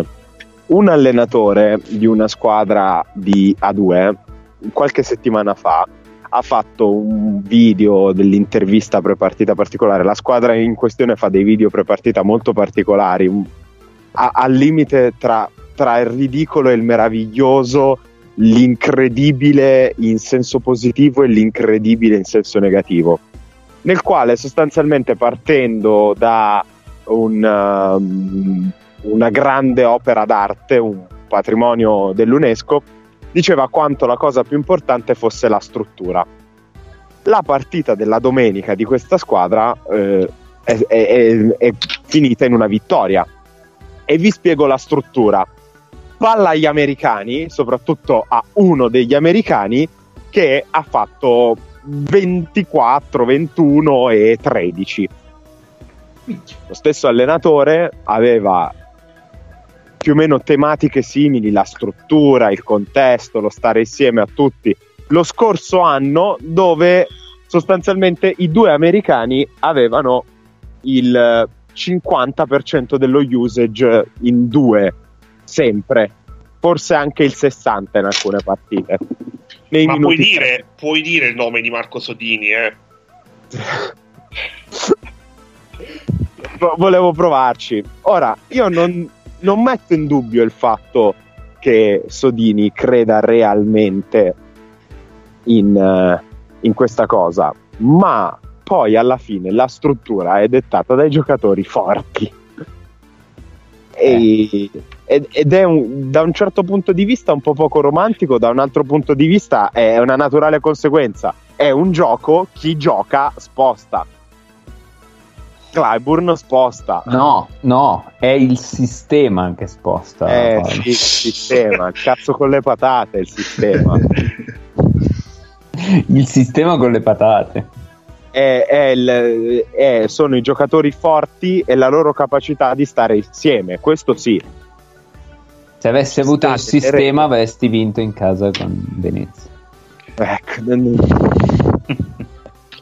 Ora, io non saprei eh, dirvi quanta distanza ci sono in chilometri tra Capodorlando e Istanbul, però a livello di preoccupazione siamo abbastanza vicini. eh, siamo arrivati a, a parlare dei giallo-blu. Del Fenerbahce, che sono giallo-neri in realtà, no? No, sono blu. Aspettate, per il Fenerbahce mi Ah, sono preparato. Ci sono i numerelli di K, sono Sono i bellissimi. numerelli e metterò anche in sottofondo una canzone triste, perché è giusto così. Tra l'altro è giusto anche l'orario perché eh, un'ora Un fa non ne avresti potuti dire. Paolo penso che apprezzerai perché ho scelto di mettere in sottofondo Tusanarkan. Eh, Paolo probabilmente non ha letto Vabbè. all'ennesima leggo- citazione di Venezia. Esatto. Vi leggo i numerelli del Fenerbahce al netto di questa partita che penso della partita di stasera che penso non migliorerà la situazione perché ne ha prese 89 facendone 63 allora il Fenerbahce è quindicesimo per pace con 68 su una media di 70,5 è tredicesimo per offensive rating con 107 e sedicesimo per diciottesimo scusa, per defensive rating con 116 quindi 111 di media quindi ultimo per difesa. È diciottesimo per rimbalzi, eh, offensive rebound percentage con 27% su una media di 30,3 è diciottesimo per defensive rebound percentage col 65% su una media di 69,5 e ovviamente se tanto mi dà tanto è diciottesimo per total rebound percentage con il 46% quindi ne concede sempre più della metà agli avversari. Il Fenerbahce è diciassettesimo per true shooting avversaria e concede il 66% su una media del 60 ed infine è diciottesimo per percentuale da 3 concessa con il 42% su una media di 37 Ehm, eh, eh, tutto questo è molto triste. Eh sì. Eh, non lo so, vogliamo, vogliamo tentare un'analisi di una cosa inanalizzabile. Perché secondo me è praticamente impossibile da Non- analizzare. Cioè, non- ci, sono, cioè, ci sono dei fattori, ma, ma una completa, un quadro completo io credo che non ce l'abbia nemmeno Beradovic. No. Ehm, se volete vi do, vi do un dato rapido. Eh, allora, i primi tre quintetti, i primi cinque quintetti del, Perfetto. de- del Fener per utilizzo sono fra i 16 e i 10 minuti totali totali, usati in tre gare o, o quattro gare. Prendo una squadra media, vale Bayern Monaco, sì 4 perse 5 vinte, cioè 4 vinte e 5 perse. Il primo quintetto del Bayern Monaco è stato in campo 49 minuti. Il secondo 30, poi un 26, un 15 e un 11. Secondo me, questo e comunque il Bayern è una squadra che ha avuto anche problemi, qualche problema fisico, qualche c'è gente che è entrata e uscita dalle rotazioni. Ha eccetera. fatto un po' di partite balorde anche. Esatto. E secondo me questo è abbastanza esplicativo del fatto che A, da un lato, Obradovic non sa da che parte girarsi per trovare della gente che gli dia qualcosa. B, c'è gente che ha fatto un po' dentro e un po' fuori anche qui, nel senso De Colò che adesso sta saltando delle partite, eh, Veseli che non ha iniziato al 100%, Datome uguale.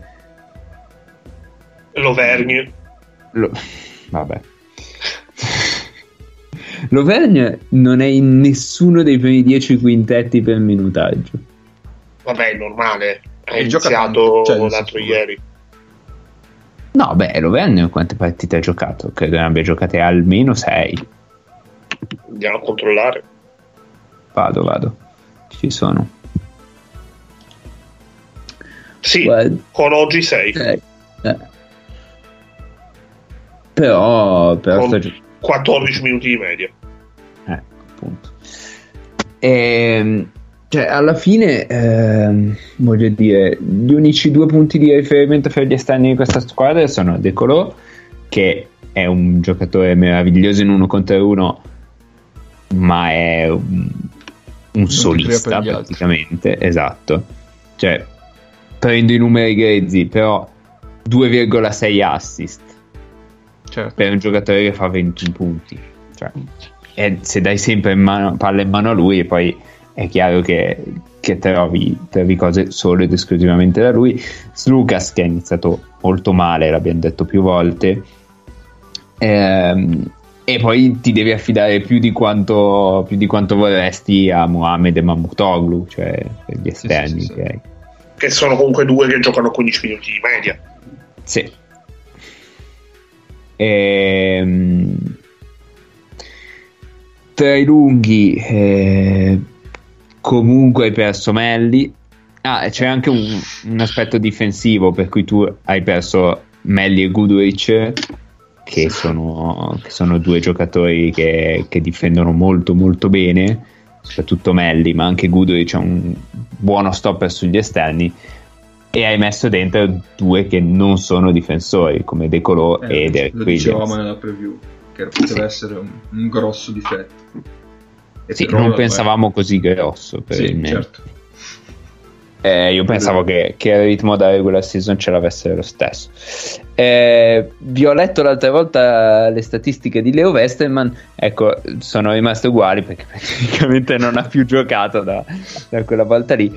Però praticamente Westerman ha giocato 6 partite, 7 minuti a partita. Hai, hai i numeri di Farley quasi. Eh, esatto. Cioè, Secondo me c'è una cosa mh, anche da aggiungere perché eh, io posso capire. Allora, criticare e analizzare in maniera molto negativa il Fenerbahce di quest'anno non significa eh, in nessun modo eh, fare revisionismo su quella che è la carriera e, e la traiettoria di Obradovic. Ehm, eh, e questo non vuol dire però che al minimo accenno di eh, resurrezione, che non ce ne sono stati, perché se uno va a vedere le due partite che ha vinto il Fenerbahce, ha vinto una partita perché De Colò ha fatto 40 punti eh, e ne ha vinta un'altra contro, contro una squadra che eh, settimana scorsa ne ha presi 30 da Valencia. Ma no, ma poi, cioè, voglio dire, eh, le partite in Eurolega si vincono e si perdono, cioè anche sì, se sei però in noi difficoltà... staremo parlando di condizioni normali 1-0-9. Sì, sì, è possibile, sì, sì, sì. Però dico, mh, succede che se sei, sei la squadra anche molto più scarsa di tutte le altre 15, eh, vabbè che adesso sono altre 17, delle partite da una parte o dall'altra le vinci, cioè succede. Quindi gridare a- alla resurrezione quando si vince una partita non ha alcun senso. Cioè, io, io posso capire il discorso che loro hanno già affrontato Real, Sesca, Barcellona, anche Milano eh, e anche il Maccabi. Però eh, hanno fatto, cioè, a parte, allora, togliendo le due vittorie, non sono, eh, sto andando un attimo eh, ripercorrendo, sono andati togliendo le due vittorie due volte sopra i 70 punti, anzi tre volte sopra i 70 punti segnati su sette sconfitte, mai oltre i, eh, gli 80. E questa è una squadra che quest'estate dicevamo eh, potrebbe avere dei problemi di difesa, ma in attacco ha tanto talento e potrebbe vincere partite anche segnando le 110. Sì, però mh, c'è da considerare che il ritmo è più basso di tutti, cioè uno dei più bassi, come Sì. ha detto Cappe all'inizio, e, eh, e secondo me il problema è principalmente difensivo. Cioè, se tu vai a ritmo basso e prendi sempre, e dico sempre 80 punti, tranne che da, dal Stella Maccabi Rossa. in una partita fuori dal mondo e dalla Stella Rossa, e, e il problema è lì. eh. Cioè, io, io credo Però che... è anche vero che tu non fai mai canestro. Eh, oddio, mai, insomma. Eh, ma se fai canestro è per iniziative individuali. Cioè, andando un attimo a vedere, loro hanno su 230. eh, cioè, in realtà il numero degli assist non è nemmeno tanto basso, perché comunque sono 142 su eh, 250 su 234 canestri. Quindi potrebbe anche essere abbastanza peggiore. Però sono cioè non hai eh, tutta questa grandissima creazione di gioco. Se togli Lucas sono pochissimi non hai un secondo assist man credibile per dire Sì. per esempio Sì, vero, però il problema di questi è veramente difensivo. Cioè, concedere il 42 sul perimetro agli altri, considera che eh, tutti i discorsi che vengono fatti su Milano adesso partono dal presupposto che le grandi prestazioni possono essere viziate da percentuali al tiro notevoli e si sta parlando di oltre il 44 mi pare. Era una delle poche cose interessanti di, di quell'articolo che avevamo letto mi pare in puntata ehm, o in un fuori onda. Che appunto è Forse- un fuori onda. Forse è un fuori onda. Vabbè, tanto ho letto un articolo, non, non si sa di chi. Comunque, Ah, no, un articolo che non era un granché, però c'era un punto abbastanza, abbastanza centrato che era come nelle vittorie di Milano ci fossero delle percentuali che sono clamorose, ovvero oltre il 40%, spesso oltre il 44%. Questi concedono sempre una prestazione al tiro, cioè in media concedono una prestazione al tiro eccellente ai propri avversari da, da tre. Eh, io sono d'accordo con te. Cioè, secondo Eh, me sì. l'anno scorso, eh, se vi ricordate, l'attacco del Fener non era tutta questa cosa irresistibile. Cioè, diventava irresistibile quando, e mi ricordo nettamente Paolo che ne parlava in una puntata, ovviamente non mi ricordo la puntata, quando questi giocavano al di sopra degli avversari, cioè quelli uscivano e con la mano in faccia Goodrich faceva 3 su 3 ehm, Slucas faceva 3 su 3 e Melli sparava due tiri. Allora a quel punto lì è chiaro che l'attacco diventava assolutamente infermabile mi ricordo forse era contro o contro le no contro le forse è impossibile. Forse contro il Sesca o contro il Real. Comunque aveva cioè avevano un momento in cui attaccavano e, e giocavano in un modo cioè segnavano in un modo incredibile ma non costruivano grandissimi tiri.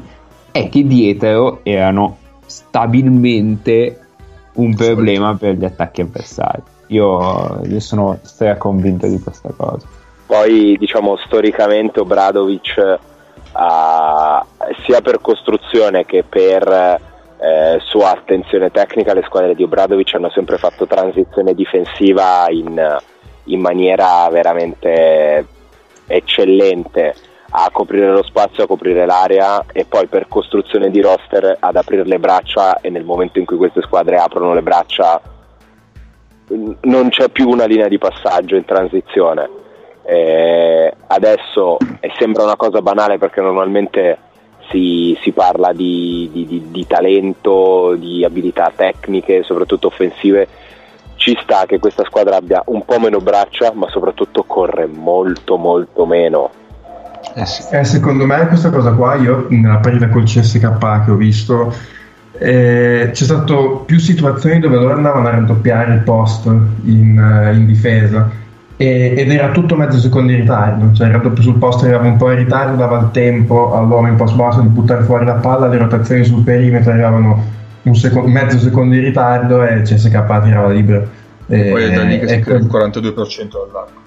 Esatto, adesso io mh, mi ricordo questa situazione perché l'ho visto due o tre volte e da una squadra di Obradovic cioè, ti fa ancora più senso no? vedere vedere proprio dei giocatori che a un certo punto mh, eseguivano perché glielo dici, cioè il piano partita era quello, però a un certo punto con questo ritardo che gli veniva mh, neanche da una malafede, no? cioè da, da, un fatto che non ci credevano, cioè ci provavano, però non ci arrivavano e continuava, cioè il CSK ha tirato libero da quelle situazioni in più di un'occasione. Eh, sì, anche secondo me il premio in questo momento è più, più difensivo che offensivo, anche se in attacco mi sembra che abbiano perso un po' per anche vuoi questioni fisiche, appunto Vese di Kalinic, anche da Tom un po', cioè, mi sembra una squadra che ha perso un po' di peso dentro eh, a livello di, di, pericolosità il post in attacco però.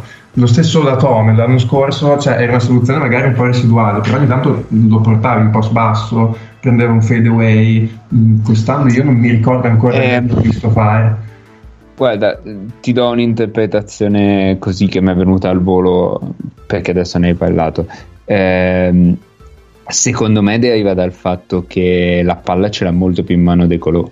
Mm, sì, sì. Cioè, e quindi sui cambi vai ad attaccare più con, con l'esterno, il lungo, che non con il 3-4 su, su magari l'esterno che ha cambiato perché sai, giochi pick and roll, cambia 3 e alla fine il, quello che marcava De Colò finisce sul datome di turno, no?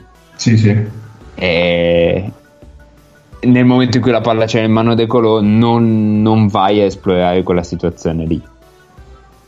Sì, nel, nel caso di Datome io per, non ho visto tantissimo Fenerbahce per quello che ho visto è molto più fermo. No, sì, questo, questo sì. sì. sì, sì. Sì, sì, partiamo Molto... sempre dal posto che Lewis Lucas sono davvero, fanno davvero fatica, ma si vede proprio fisicamente fanno fatica. Anche eh, loro, forse, loro forse pagano un po' il mondiale. Sì. Eh, cioè loro hanno veramente tanti giocatori che sono tornati al mondiale. Allora, io mi ricordo l'amichevole che fecero qua a Bologna con la Virtus che era praticamente a due o tre giorni dall'inizio di, dei vari campionati avevano appena messo assieme tutta la squadra e ah, la, la, l'amichevole che valeva le Lega sì esatto esatto che da lì è cominciato il disastro. Però cioè, questi hanno messo assieme la squadra veramente all'ultimo secondo eh, con gente che comunque eh, ci sta che oggi accusi della stanchezza e c'è tanto di quello anche secondo me. Però se io vado a vedere altre squadre che hanno eh, che hanno avuto tanti giocatori al mondiale, non vedo le stesse eh, fatiche che hanno loro. Beh, oddio, Beh, prendi me... le prime squadre che sono le prime, le prime tre. Allora, il Real, il Real ha avuto tantissimi giocatori che sono andati al mondiale. Beh, però mh, forse eh. il Real te l'aspettavi un po' meglio adesso che sei tre, forse. Cioè... Fino a un certo punto, mm. perché comunque eh, loro sono anche cambiati poco.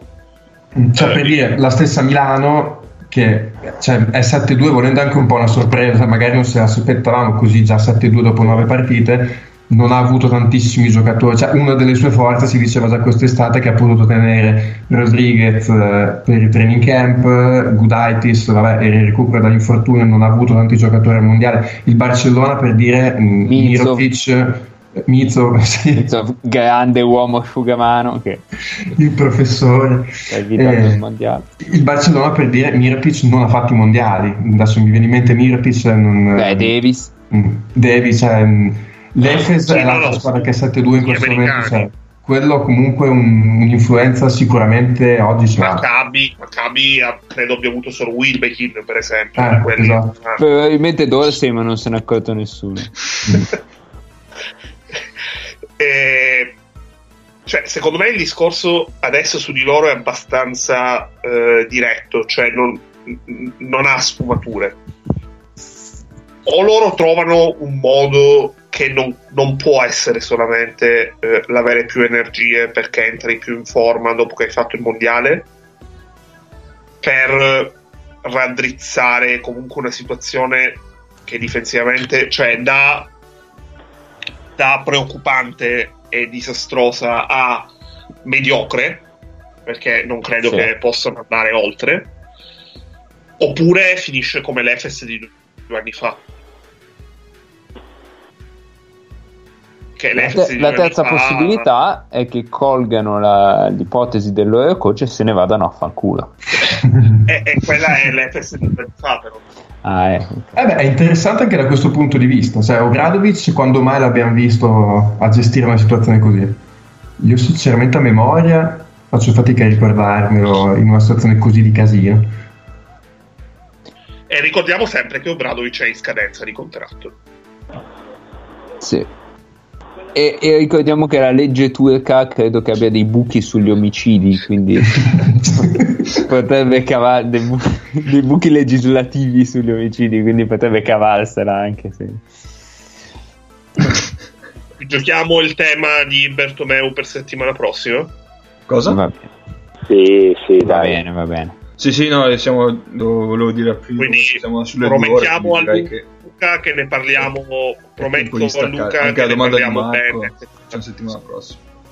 Ah, cazzo, la domanda di Marco. Eh, anche perché Marco ha offeso tutto quanto il podcast con eh, battute atte a farlo innervosire e di conseguenza ha fatto innervosire me perché solitamente il giochino bisogna rispettare i ruoli, la persona che deve essere innervosita in questo podcast sono io. E invece lui Quella, quella è la sirena che sta andando a prendere Marco, precisiamo. esatto. esatto. No, oppure la appena sirena risposto alla domanda. Sta venendo a prendere me per omicidio. Perché la legge italiana non ha dei buchi come quella turca.